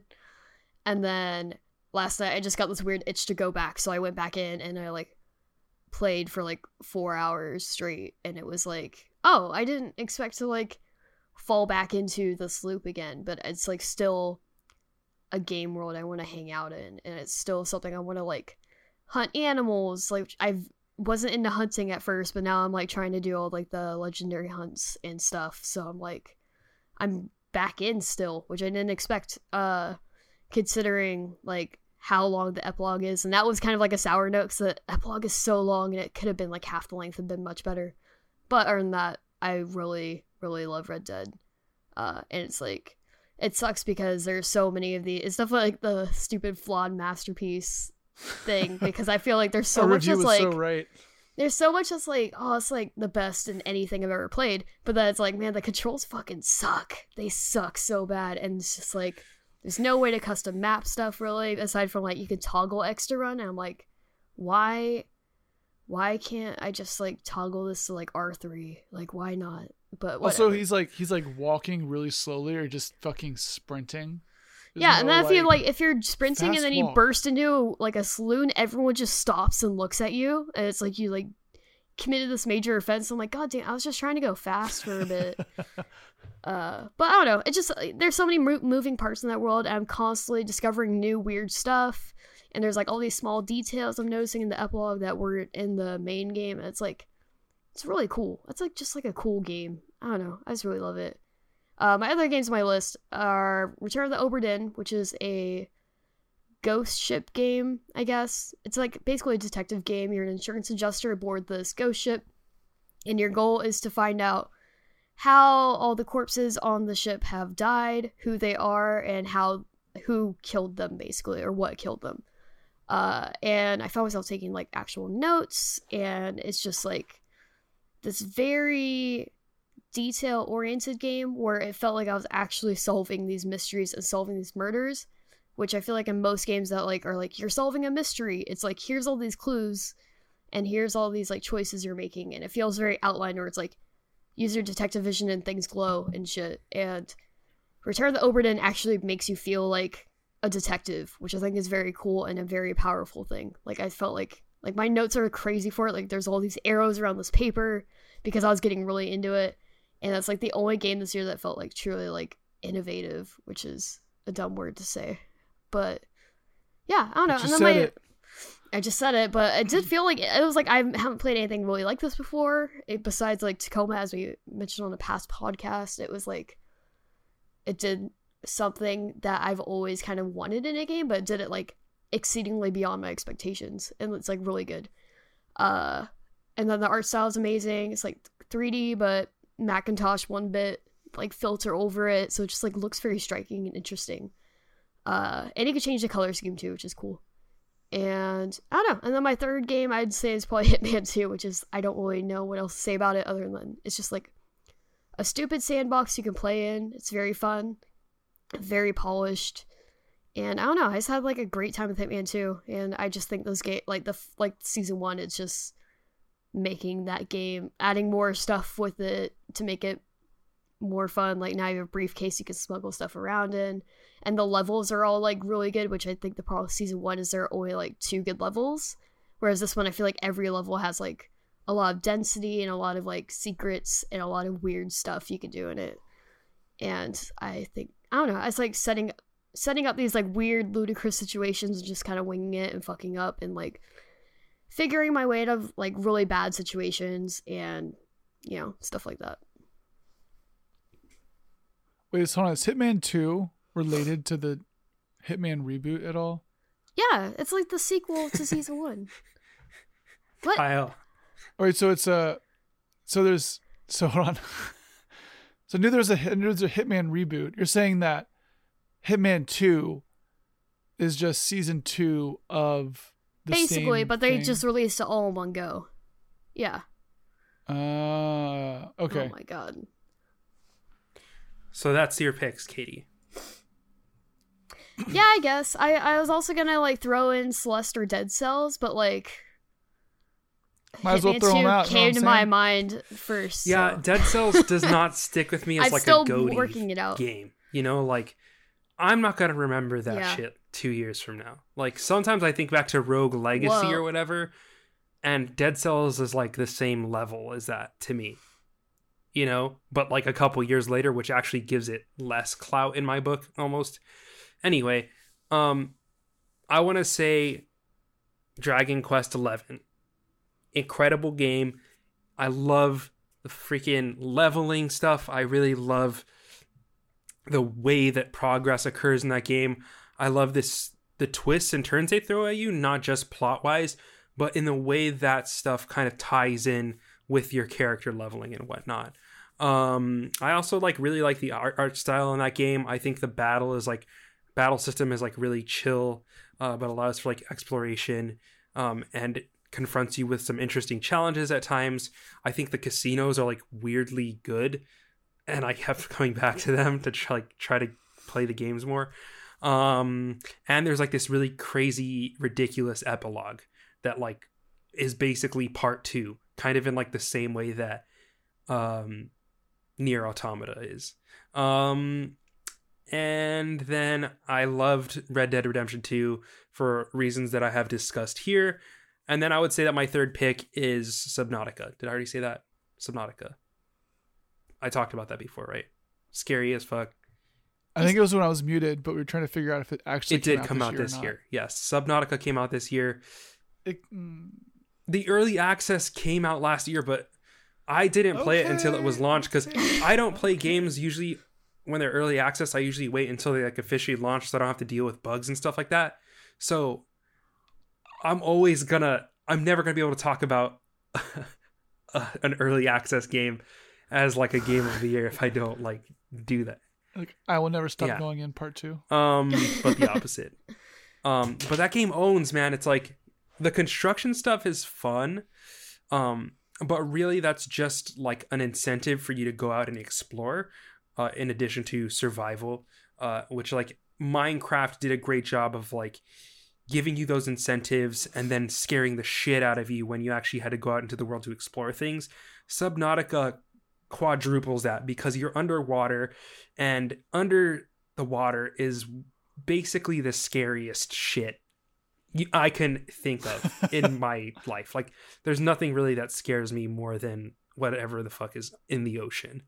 Um, and Subnautica evokes that uh, in a way that terrifies me more than almost anything that I've experienced in my entire life. Um, the first time I encountered like the Leviathan beast creature underwater is uh, like a top top scary moment for me in any media whatsoever. It wasn't like psychologically distressing where I thought about it for days, but just the sheer sense of terror that I felt in the pit of my stomach has maybe never been matched um except by like existential dread. and that's that. So top 3 or maybe 4. I think it was 3. So, judging from all our picks, I feel like the the ones are we have most in common are Dragon Quest Eleven and Red Dead Redemption Two. Is there anything else? Like, I feel like Obra Dinn should be up there, but I was the only one listed it. So, Did Josh say Yes. Red Dead? Yeah. yeah, Um Oh. Obra Dinn Sorry. damn Kyle. Obra Dinn, like when I first played it, I was very like, oh, this is for sure gonna be a top game for me.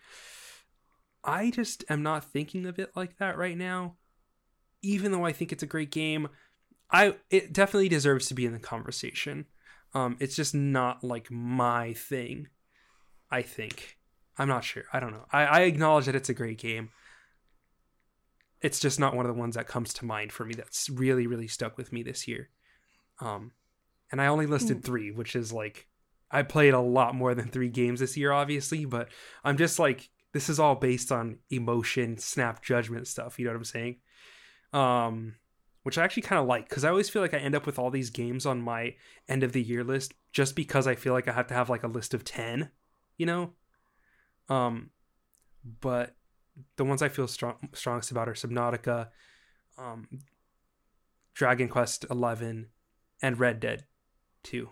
So I guess we should put this up to a vote. What do we think should be the bad end game of the year? I'm gonna go like I loved what I played of Dragon Quest, but I feel like I haven't played enough of it because to like throw in my hat for it, you know? Like I haven't experienced what Josh is talking about. So I feel like I'm naturally going with Red Dead because I've actually finished it and also I feel like I like I love The Witcher. Like I talked about this last episode like The Witcher is like my game of the generation or whatever. Uh and I feel like Red Dead improves upon like the open world template that The Witcher forged. Like I think I enjoy playing The Witcher way more because I think that game controls better. Inventory management got patched to be a lot better, and like some uh, some of the storytelling in the game I maybe prefer a little bit. Uh, but I feel like Red Dead like makes that like everything you do in Red Dead has an impact. Like whether you're like helping free a dude in like a cellar at like some gunsmith who has like locked him up or whatever, or you're like helping someone on the side of the road, or you're made a specific choice in this mission, and like this one gang member is maybe nicer to you because of that choice or something, and there's like everything feels like it has an impact. Or even just like you know like people like you rob a place and next time you go and they're like oh it's you again don't rob me again they like they're like passive aggressive to you and i feel like there's just like so much that's like astounding to know that the game's like remembering everything i'm doing in this like huge huge huge open world and there's like so many surprises hidden away just in the middle of nowhere and it really encourages you to just like go off the beaten path and just like fucking find this house like what like josh was saying about the like weird house with like the cauldron in it. It's like there's like so much weird stuff that's just not explained. There's like no audio log bullshit. There's no like this dude wrote this letter right before he died. Really, I mean, there's probably like a couple of those, but like you know, it's like not like as heavy handed as a lot of open world games are for like the like environmental storytelling type stuff. and I feel like in 2018, it's like the first. I feel like there's we're gonna be seeing a lot of games that are like inspired by how Red Dead made an open world like feel really lived in in the future. Yeah, I I honestly like I guess I'm concerned about the like optics of making Red Dead Redemption 2 our game of the year. Like as far as like bad end being having clout is like the shit we talk about on this podcast, you know? But for me like it's the best game of the year. Period. So I mean, that's me. Red Dead gets my vote.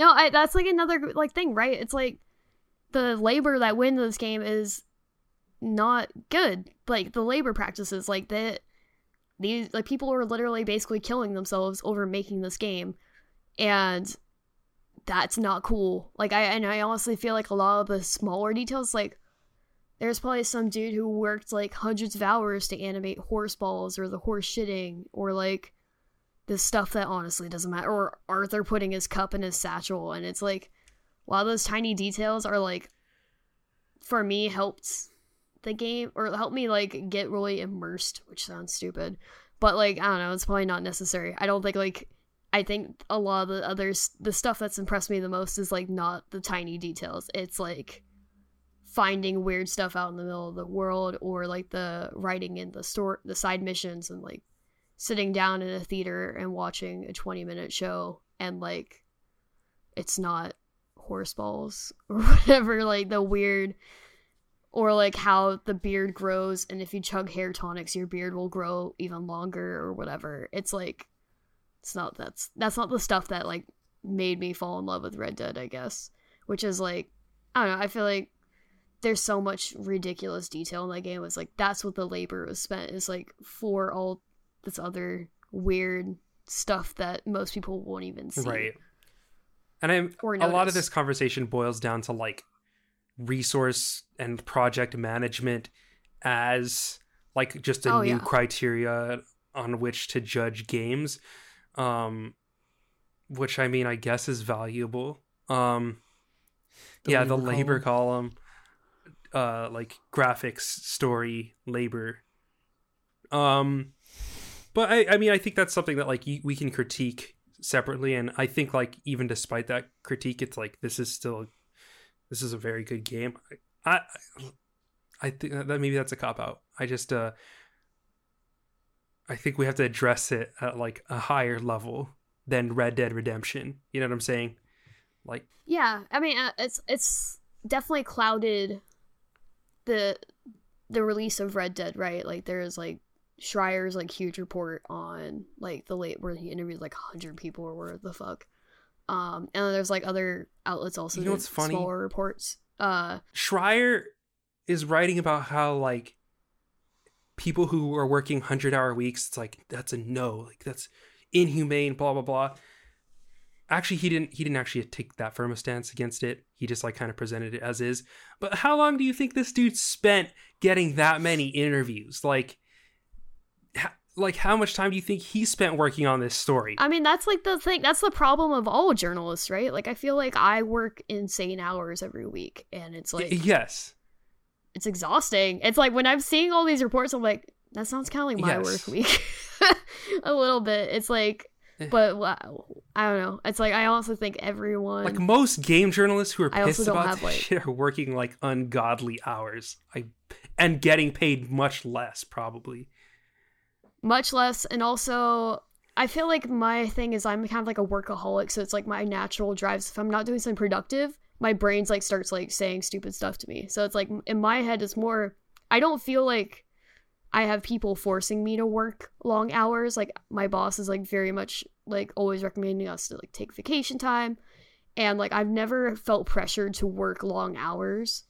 It's more like my it's like I think it's more a journalism thing. Like it's just like I think it's just the drive of journalism, which is like stupid. A stupid excuse, but I feel like I don't ex- I don't think like the the higher ups at Kotaku are like whipping Schreier to like finish this report and like But- whatever. I think it's just but like that's also like the argument the that they use drive. for like Red Dead, right? Is like everybody stays No, that's the- here that's the because problem, they love that- working on this game and they want to make the best game of all time type shit. You know, like but that's the problem is like it's a different th- it's a different argument i feel like. I feel like for game development it's like an office setting usually. It's like everyone's kind of on like a similar timeline. Everyone's working on like similar things. And it's like there's bosses and like in journalism it's like very free form like editors are like they set deadlines and stuff but it, it, it's it's i don't know it's just like not the same work environment. Like i feel like in a game development environment it's like you don't want to be seen as the person going home early. You don't want to be seen as like the slacker on your team or whatever. And that's what like that's why people stay so late. It's like, well, my supervisor's still here, so I gotta like stick around or whatever. Whereas I feel like with journalism, it's like. but I think it's also like you you have to get clicks. You have to like do X amount of things. Like think of how many journalists go like Yeah, that's true.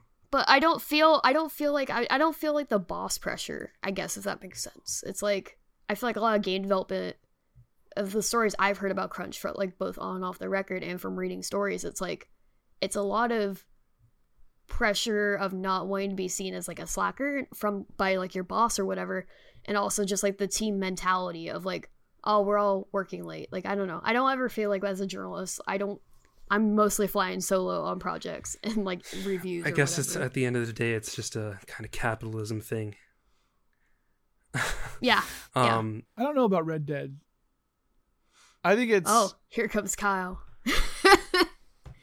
and I'm with Josh that like the optics of us saying Red Dead is the best game of the year is weird.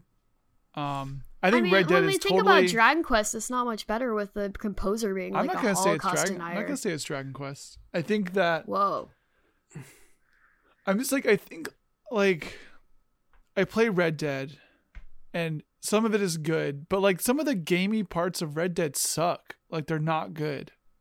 The good parts of Red Dead are like when the writing is really good or like the cinematography and the music hits.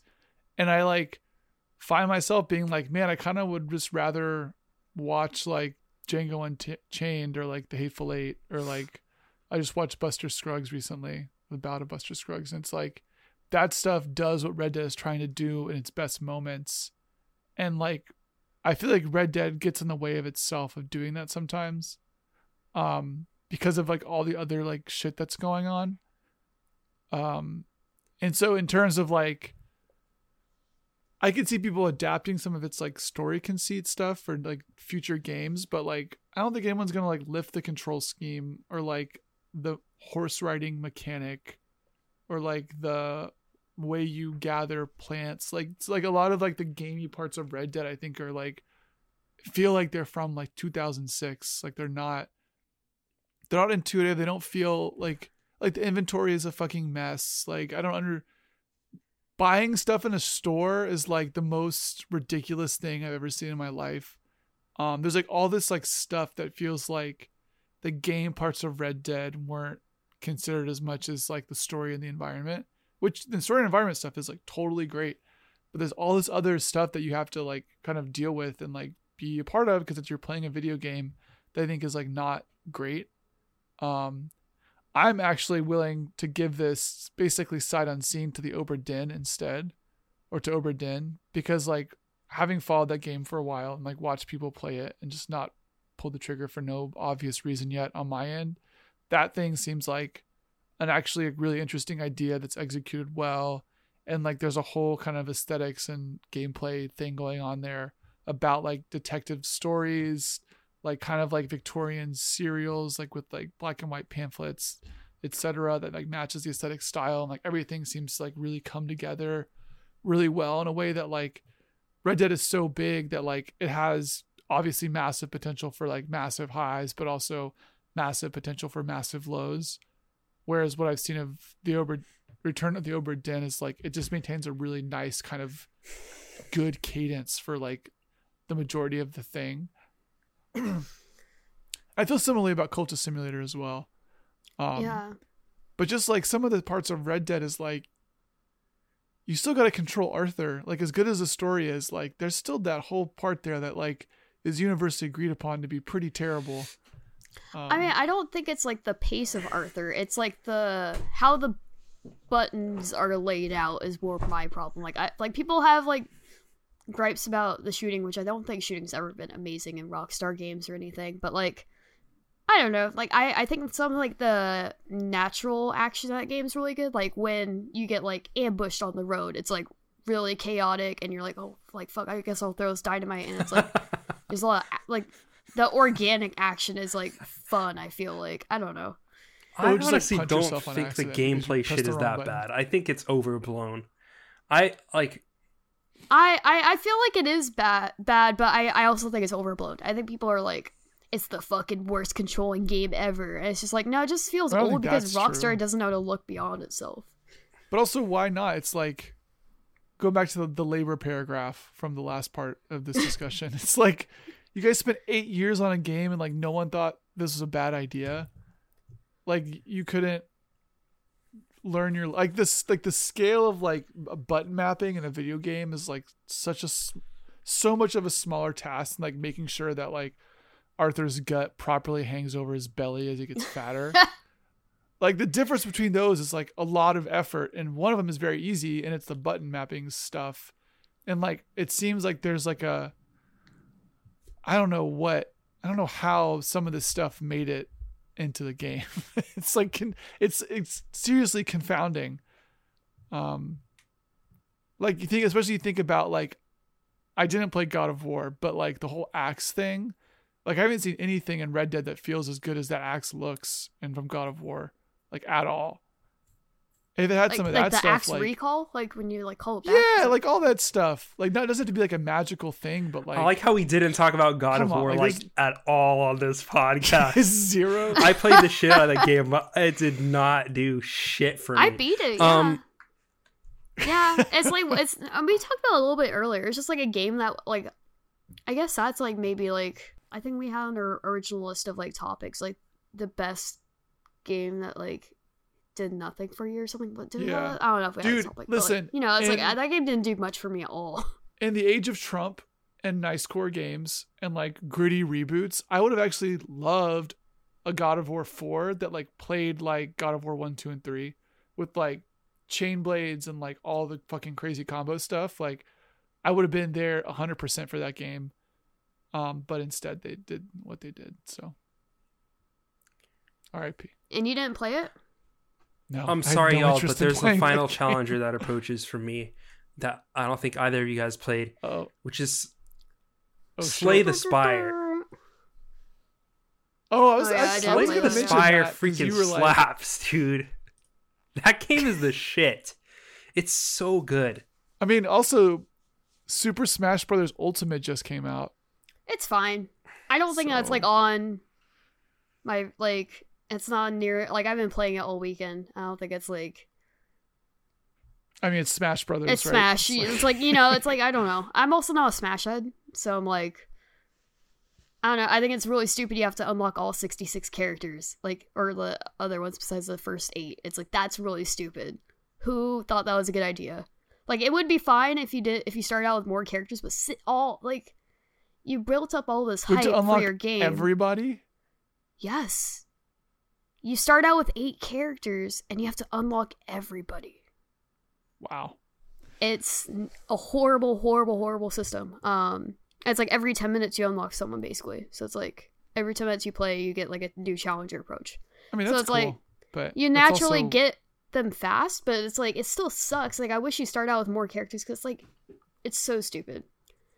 Oh, anyway, I don't think Smash is like amazing or anything. It's just like Smash, you know. It's like if you, if you like Smash, there you go. There's a new Smash, and I'm sure it's great if you like Smash. Yeah. Slay the Spire Slay though. the Spire is like one of the best feeling games of the year to me, and it's card based. Yes, Best feeling? yes. Really? That game looks like a mess. It does look That is like a really mess, but it surprising feels hear. good as shit. It's like very early access. oh, like it's so tactile though. You drag like, the cards and you just core. feel slashing and oh, it feels so good to play. Oh, I love it. I love it. The flow is so good. It's it's a brilliant game. I I stand that game. Um, but I you know would I argue for it as game of the year? No. I know. I realize you two are not too into card stuff, so I don't think Listen, it really plays like a card game. Honestly, it is a card game that doesn't really play like a card game. Um, let's. I don't know. s- I maybe I'll switch my vote to Obra Dinn because, like, I don't know, like they reflecting. I feel like Obra Dinn's my personal game of the year, but like I don't. I was like as a site, as a or not a site, An as a entity. collective. Yeah, I'm down to- I'm just, I'm just think- thinking of like yeah. like the like I think a lot about games and like just signal to noise ratio with games. And we talked about this with God of War, which again did not play. However, it's like God of War looks really fun for like three hours, but I don't want to play that for 30 hours. And I think that Obra Dinn is like it it like doesn't uh, Paratopic is the same. It's like you play the game, it's really good for 15 minutes and it's done. It's not like I know you really liked photographing people. Did you kind of- finish Obra Dinn's like Obra Dinn, bro? long, just Yeah. yeah. Obra Dinn's Did like six hours or Obra Dinn? something. But no, like, no, no, no, no. I'm saying it's like it. I'm saying, but the whole point is that it's not like some. I was like, massively Obra Dinn's way longer than 15 like, minutes, dude. we heard you like riding a horse, so we let you do it for 80 hours. I mean, I feel like I enjoy playing Red Dead. Like my problem just goes down to like how the controls are mapped. Like that's really like the, my only pervasive issue is like why do I have to hold X to like ride out this trolley or whatever it's called.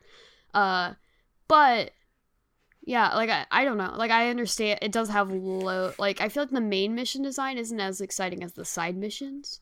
Um so it's like I, I feel like there's like a lot of faults for Red Dead that I can't let it off the hook for. Like it's nowhere near a perfect score thing for me. It's more just like the highs outweighed the lows for me personally. Um so like uh, but I, I I feel like when we're thinking of like game of the year it has to be like almost like a flawless thing in a way. You know, it's Obra Dinn like- is not or the- the to highs me. have who to- like who like sustained the note the longest? Like that just could. I mean, yeah, like Obra Dinn also has its own faults. Where like I think in I think the ending is underwhelming, and I think it definitely that's another one kind of wears out its welcome. Like I feel like there's like definitely a point towards the end where I was feeling like the fatigue of solving all, all these murders, where I was just guessing. Just Like, not cut just, out, like- not cut out for the crime game. Katie. Yeah, like I was, well, I was definitely like at a point I was like, I don't know what the fuck these people like. They're all wearing this outfit, so I'm gonna just start matching names and seeing what works, and it worked out. But like, uh, I did feel like that game had like the moments that like were shocking and like so cool to me. It was like really wowed me more than like anything else this year. Like like with Red Dead, I feel like they're kind of on par with like great moments. Like there's like a moment where I thought I figured everything out, and then you go to you. I was like trying to find one last body. I found it like off the side of like the ship on like the bottom floor, I think. And it's like a death where you're like looking through a window, and it's just like such a, this like crazy moment where I was like, "What the fuck is going on?" And it's just like totally like changed what I was expect what I had thought happened on the ship, and it like throws those moments at you, and that's like more interesting of like finding out all the stuff that went wrong. And I feel like there's like a lot of those moments that are just like really like amazing moments of you not only solving these crimes, but like it like spitting in the face of what you thought you figured out. I If that makes sense. would settle for Obra Dinn as game of the year. but I personally Whoa. think my personal game of the year, let it be known, is Red Dead Redemption. It, it like I did not find a single moment of that game to be tedious, like at all. Um, even like the lesser That's amazing. missions, Yeah. maybe I am just less precious about my time on planet Earth. I mean, like I, I, I definitely, I feel like I'm with you, Josh. Like I feel like there's like, Yeah. like I enjoyed every moment with that game so much that I like went back to it after beating it and thinking I was like, pro- basically done with it. Like I went back and was like, I'm just gonna do some side quests and go like hunting and stuff. And it was like a great time, and I feel like I'm still gonna probably keep playing it, which is a weird thing because I, I'm done with the story, and I'm just Mhm. gonna keep trying to 100% it, even though I know it's like a fool's errand, pretty much. in terms of like bullshit game stuff that Red Dead Red- does, like the whole hunting system is so contrived. No, Like, it is not. Besides the like the big like the big buck hunting stuff, like where you like put on hunter vision and you like see trails of stuff. It's like That's it, it feels like something like Gears of War would do, where it's like follow the. The Witcher does that. Yeah, it's still bad. It doesn't mean it's good. It's like I don't- have this yeah, I mean, I guess game for a and you game could like that's, like- hunt stuff and you have like destructible foliage and whatever, and like you come up with like putting on hunter vision and tracking. Like, come Okay, like, I guess that's Your fair. Like, idea. when- Come on. When you think about like But how don't have to much that hunt game's like shit. built on realism to have that's kind of silly, but I Yeah, don't it's silly. It's like it's. uh, this- I'm getting back to this thing where it's like there's like obviously that like they care about the environment and the story in Red Dead, and like the gameplay stuff is they're just like let's just take some ideas from other places and put them here. I don't and think not- that's like I feel like the I didn't I never found the gameplay to like a lot of people are like whining about the shooting, but I found like a lot of like action to be like pretty good. Like there's like some fights at the end of the game where it's like there's just so much going on and it almost feels like kind of like a war scene, you know? It's like oh my god, there's like so much going on around me and I have to make this choice and the split decision. And I feel like the action gets the like set piece action moments are really good, especially towards the latter half of the game. And like the last mission of the epilogue especially was like this really really really powerful moment i think and i feel like it it's more than just like good good cutscenes and good story and good like characterizations i feel like i'm like puts storytelling or it puts like the it contextualizes the action in a way that like makes it more compelling than it would be in like grand theft auto 5 or any other rockstar game or even red dead redemption 1 like i feel like I can't really think of like good action sequences in the first Red Dead Redemption, whereas I feel like in two there's like a bunch. I mean, I also, feel like, it potentially has the best soundtrack of any game of the year. The soundtrack Um, it does slap. Yeah, it does slap. Ha- Very true. Wait, how far are you, Kyle? I haven't heard the song yet. Okay, yeah. The song- fact that the there's a D'Angelo, D'Angelo song is like so good. that like That's a moment. they use it. It's a couple moments. Yeah, yeah, yeah, d- yeah, yeah. Um, uh, that song's like the best song in the soundtrack for sure. yeah. Anyway, what's it gonna be, folks? Are we going I Obra? mean, it's or are hard. we It- go- like you're right though. It's like Red Dead Redemption does have, as much as we both love it, I feel like it does have flaws that like you can't ignore. And then there is like the whole I mean, every I mean, like, gonna it- have as much as it Like, doesn't bother us, it's like- flaws. Yeah, I mean, I feel like, but Obra Dinn's like a tighter, like, I feel like the flaws in that are more just like pacing. And whereas like Red Dead, like, fundamentally as a game has some like problems, you know? As much as like it didn't bother us, like, it's like that's a, a huge issue. Like, I also feel think like Red Dead is like still a fine like specimen of a game. I'm just like thinking about like the like like Red Dead Red Dead is gonna be around in our lives for the next three years because it's got the muscle of Rockstar behind it. But in terms of like what epitomizes like the d- where are games at in 2018? it's I feel like Red Dead does answer that though. It's like I that's, know it it's does. like It the most like like, it's like like I feel like the Obra Dinn is like, like the Ober- only. It's like I feel like definitely Red like Dead a, could come out. Red Dead could have came out like two years ago, and we'd be in the same position now. Like it doesn't. f- Obra Dinn feels. I mean, Red Dead like, feels like it's gonna be. It's like changing the course of like how developers are gonna be considering open world games though. Like how The Witcher Three did. Like every game's trying to be The Witcher. Every game starts like The Witcher, where it starts you off in like a mini open world, and that opens up, and it does the same mission structure to like lesser extent. The the thing about influence like that though is that like you can only match that influence. You can only rise up to that influence oh yeah, yeah, yeah. with You can never those surpass it. resources. And Red Dead feels well, Red Dead feels I feel like it's not trying to be another open world game. It's like building on what Rockstar's been so good at, which is designing open worlds, but like adding context and adding storytelling and adding like this like natural element that I think is missing. Like if like it's like yeah, it's like everything in that world is interact everything has like a consequence. And it's more than just like a binary of your like honor meter where the fuck. It's like you might run into this person you helped on the side of the road later on and they'll like thank you and give you something or like there's like all this like little details that I I don't know, it's just like for a, such a big open world, it's so rare to have a game that feels like your impact is really felt in every little fucking thing you do in it. yeah. Uh, it's tough. It's definitely hard though because it's also like you I know, think the Obra labor Dinn has the thing is potential- like horrific. Uh, Like I I think the Obra Dinn has like the most potential to be like a more influential game, and like will have a larger impact on like the way that people make games just by virtue of the fact that it's way more realistic to attain. Like just Also- the the way that it takes advantage of a lot more different uh just different senses than we usually take for uh in, in games like the way that it like it paints its its world using this kind of like abstract art style and using these sound effects that are just very like visceral and just like carve these scenes into your brains even as you're not seeing it.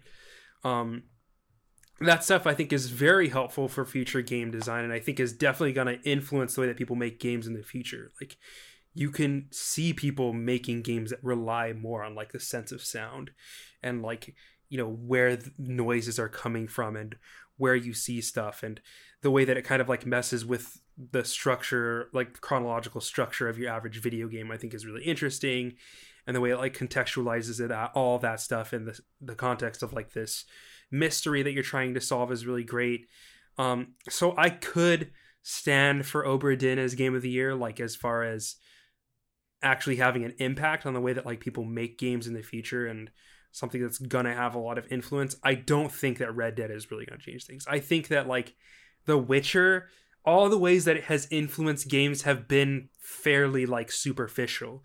Where like Assassin's Creed Odyssey puts a fucking mission in where it's like, oh, I met a kid who you know you, you, like you just have like one or two missions that are like emotionally effective or whatever well written but i don't think it changes that much. Like god of war for instance you could say was influenced by something like the witcher like a prestige game with great writing but it didn't do it. It didn't like do that you know it was mostly forgettable because ubisoft did the ubisoft thing and had to fucking make the whole game like uh, multiplayer achievements and like never-ending gear crafting systems and roguelike areas and shit like that.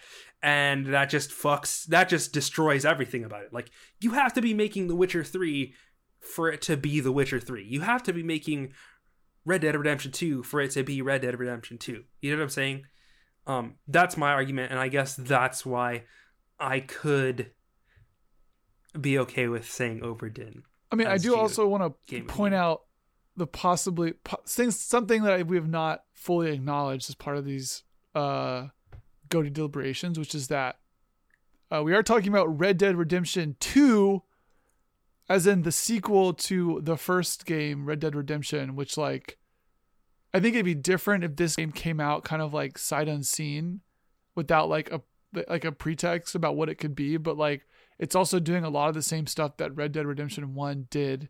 It's just I doing don't think more it of it. though. It it totally is. It's like I mean, I feel like- like, it's. I don't know. It's like a different vibe entirely for me. but it's a Like, different vibe, like but it's like a lot of the same sort of like systems of like driving around a horse, having people that are like running around that you can go do stuff. There's like weird kind of spiritual shit going on. There's like I feel like it's kind of downplaying it though. Like I feel like Red Dead Redemption One feels like this like revenge epic, you know, whereas but like context Red Dead. Redemption Two is like the dissolution of like I don't know. It's just like I feel like it's totally different themes and like vibes. But I, I, and, I agree the theme is different, but I'm talking specifically from the perspective of like Red Dead Redemption as like a game and like the gamey stuff that it's doing. It's like very much in the vein of like Red Dead Redemption the first. Um I think it'd be I think we'd be having a different conversation if this was like Red Dead Redemption 1 just like dropped and it's like, oh shit, there's a lot of new cool stuff here. But like Josh points out, it's like it's cribbing from other things as well. So Okay, Obra Dinn. Oberdin. There you have it, folks. Obra Dinn is Overdid, your called by Josh End Calixto in the, in the 50th minute. Bad End Podcast Game of the Year. Um, I think it's fair. I think if we're okay with that, are you? Yeah. y'all I'm okay? okay. I mean, it. like I like uh I've been like hashing out my personal game of the year list for like my my site and whatnot. And like Obra Dinn and Red Dead are like my two neck and necks. Like I keep going one or the other, and it's like honestly, I feel like it's gonna get down to like how what I'm in the mood for the day I like publish that list. Hmm. Obviously, just replay both of them before you publish. I yeah, I might like dive back into Obra Dinn a little bit just to get a feel. I'm like, am I did I really like this game? And then I'll like p- do another side mission in Red Dead, and I'm like, hmm, this is still pretty good. And then it will be back and forth until the end of time. and then the dark horse will win Black Ops 4. So that's how it's gonna go. Honestly, I think about playing Red Dead Redemption 2 right now, and it just, and for some reason, like in my mind, it just feels like pulling a boot out of mud. Like I just, it just, it just feels. Man, that's like not how I felt. Like, I was like glued to the screen. I was like, I had to. Keep No, what's your playing it. what you're going is definitely much better, but just like the just the start is just like, How- I just Man. yeah the first couple hours i was like i don't know if i this is gonna i don't even know if i'm gonna play this game that much and once i hit like you know i passed like the first or second chapter i was like after the third ending it gets good. No no no. I mean granted i don't think it was bad before those first couple hours. I think it just took its time a little bit more and it was like just so you know this is the type of game this is gonna be and then like you get into the flow of it and it's like okay yeah, this yeah. fucking slaps. Um uh, anyway I, red dead is my personal game of the year. I, i'm down i'm cool with um Obra Dinn as bad end game of the year just so you know this is how a lot of like websites come up with their like top they'll be like i have this favorite game but this is better I, to yeah, that's to like our have as, internal like, deliberations. an Like, are, have entity. pretty much been that way. Are you gonna? we did Josh, like a survey monkey weighted thing and then we discussed Oh, it on God. slack and that was like because we were like oh these are the top ones and then we just kind of like hashed it out and it was like you know like not everyone's favorite wins it's more like how many people on staff have like high opinions of it and that usually ends up number one like the one that with the most like positive opinions right with three people it's like i think that's like a good little balance you know yeah um but any does anybody else have anything to add what how are you gonna wrap this up how do you all feel about 2018 and video games this is our second. It's our second year is now in Yeah. the can. hmm exciting It's crazy. also Any I- I feel- predictions? um i was gonna say something i totally forgot what i was gonna say so you guys talk I feel like this year is a, kind of the year where like single player stuff. We were we had talked about this as like a trend of like not being great last year. Like maybe single player stuff could be going not in a not great direction. I think that has become even more pronounced this year. Um, I think like Red Dead was like a last minute game that came out that's been in the works for like a decade and now it's like oh okay here's like a game that is great and then but we had smaller games like Obra Dinn that kind of came in and helped to balance that out but for the most part like a lot of the big single player games that came out this year were just not the shit They're just not we didn't talk about spider-man at all Oh god. yeah Oh. Spider-Man- That came out. not i i played that no that game is very much my brain it, it just does not like click with me as a good game you know It's fine. It's like a competent game. I think like VGT two four seven like published a thing this or today about like it was like a jokey game award thing, and they gave the most competent game of the year to Spider Man because that's what it is. Like you collect stuff and you swing around and you do some action, and it's like it's polished. I think the story is pretty good. Like I think that was like the thing that kept me playing. Is like I was pretty attached to the story, but that's like the game itself was like kind of boring. Peter Parker was just such a dumbass in that game to me. I just I could not. I mean, he's a dumbass all the time. That's like Peter Parker. But it's like he made Tobey Maguire look like freaking Ryan Reynolds, okay? In this game. Uh I, I just didn't wasn't into it. Um My prediction next year is that uh it's gonna be like an indie fucking palooza. There's Oh, like yeah. there's so many like um friend of the show Toussaint posted a list on Twitter of like games he's looking forward to next year. And like a lot of the list is um games that were announced like two or three years ago that have just been like in the works forever. Like shit like Somerville. I bet we'll see some of that more of that game. Like Kentucky um, Road Zero Act Five. Kentucky Route Zero Act Five, maybe some That's of that like really HK about. project with the cat, like the Cyberpunk cat game. Like, there's like a lot of stuff that's like might actually come out next year. That's gonna like, I think it's gonna like tear up the AAA scene a little bit. And um, Yeah, I, feel will- like it's a lot of games that have been in development for a long time. Yeah, like, like they're Overland kinda is like- that what it's called? yeah the Monument-. Monument. What is that? What was the architecture game? What's that called? Manifold Garden. Yeah, Mm. Manifold Manifold Garden, Garden. that's finally nearing I think release. Like, Memoirs there's a of a lot of Broken Di- stuff. Memoirs of a Broken Dimension, I think is supposed to come out. Like There's like a Tangiers lot. is supposed to come out. Like there's like a lot of shit that's like maybe something's It's been gonna like hap- percolating for a bit, and you like know it Yeah. exists, but you've just like, oh, it's not out yet. It's finally coming out in 2019. They dropped it on Twitter. Like You may Nikki too. it. Too. Yume Nikki 2. I mean, they did the last. maybe year, the new basically. Undertale I'm game just might come out. New Undertale Uh, game. maybe it seemed like the Deltarune thing was just the uh, putting out the Hmm. feel feelers for it. Like I feel like that's why maybe 2020. Dude, we didn't talk about Into the Breach at all. Oh yeah, I didn't game play it. like fucking I didn't play it either. Oh, So- that's my probably good, but I never played it. yeah. It was Yeah. good. I liked it. That's- but that people were game's not like my freaking shtick. That out and about that Battletech, game. like, people were like losing play. their minds about that game when that shit came out. Yeah. And it's just I've like never been into like turn-based strategy grid stuff like Final Fantasy Tactics or anything like that. That's so Advance I, I like Wars. Advance Wars. I'm excited for Wargroove. That's another one coming out next Never year. Never into Looks that cool. stuff. that's my competitor. Oh, Wargroove? I Yeah. think it looks cute. Oh, okay, Cantata's coming out. Sorry, man. Get get hype. That My game will come out next year. That game does seem great. Anyway, Oh, 2018. I, I, wait. I want to. best. Sorry. yeah, I want to bring up one more thing. Uh, Please. Or maybe this is what you're. Okay. I'll just say it. Okay. So, like, what. I guess listeners, talking directly to listeners, like, what do you guys want from us next year? Do you want us to have more guests? Do you want us to, like, have less guests? Do you want us to do, like, themed episodes? Like, we've been kicking around the idea of starting a Patreon, and I feel like we, if we start a Patreon, we want to, like, make our schedule more stable, obviously. So, like, we'll try to, like, skip episodes left less because I feel like that happens a lot where we get really busy. Uh, but yeah, like I feel like I want to hear from listeners, like what what do y'all want us to do next year? Because we've almost been doing this for two years now, which is fucking crazy, and we've like grown a lot this so past insane. year. And honestly, like I'm super like thankful for everyone who listens to this. Like it's honestly the highlight of my two every two weeks. I was gonna say highlight of my week, but like every two weeks. Uh, but yeah, it's like I don't know. Like I love doing this podcast, and I'd love to like help build this out, depending on what y'all want, and also what obviously we can do because we're just three people on opposite ends of the United States. So for sure. That's a great. I'm glad that you brought that up, Katie, because I mean, I this the podcast is like seriously one of my favorite things that I do.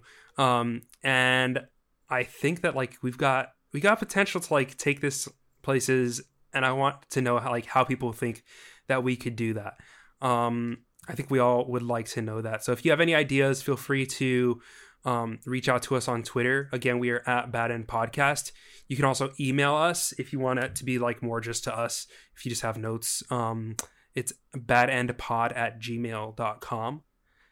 Um, you can also like rate us and review us on iTunes. That's like supportive. Um, let us know what you think about a Patreon. Yes or no. What kind of what are you what are you feeling about that? Like, it would be very helpful for us as far as like paying our costs monthly. Uh, it would be cool to like get like uh new uh like people to like help do the editing for the podcast that could like me- let us do more episodes and stuff like that um just let us know like what you think as far as like the podcast and our growth and what we should be doing things that we're doing well things that we're maybe not doing so well um please don't be mean don't make us cry. don't make me cry but uh we want to hear from you for sure kyle anything you wanted to add Um, I love all of our listeners. I feel like me too Yeah, we have a great little. we have good listeners. You know? People send us like people don't send us enough email, but the email that we do get, it's very clear that um our listeners are not uh loser gamers. You guys are all really smart wow, people. rude. And, I, I um, feel like when yeah. I, we started this podcast, I didn't expect it to extend beyond like our friends, you know. yeah And there's a lot of people I don't know that listen to our podcast, and that's great. That makes me feel good, you know. Like I feel like I see the traffic for the articles I write. I feel like a lot of my stuff doesn't chart. and I feel like I'm just kind of shouting into the void a lot of the time. But I feel like I get a lot of engagement through this podcast, you know? Yeah. Like people like tweet at me about like weird things I mentioned that I forgot about. And it's like, you know, it's really nice. It's like, oh, people are actually listening to us and enjoying it at some capacity to the point where they want to talk to us about what we talk about. And I think that's really cool, you know? I think that's like the power of podcasts, I guess. kyle met someone who knew about bad end podcast Oh, I did. yeah. So Yeah. shouts out. Shouts out to Shouts out. shouts out. It was cool. Yeah. All right, everybody. That's been 2018. Unless anybody else has anything to add. Uh, right. Oh, I'm looking forward to Dreams next year. That's gonna be my. Oh GOTY. yeah, dreams. That's like I'm, I'm, calling it right now. Dreams is gonna be my GOTY. All right, we'll see how that Hey, works. does it count? I mean, it's basically an engine, but you know, dreams is sick. I'm excited for dreams. I'm really excited for um, Star Citizen. It's gonna be great. All right, guys. We'll see you in 2019. Later. See ya. I want an A. Kind of want an A.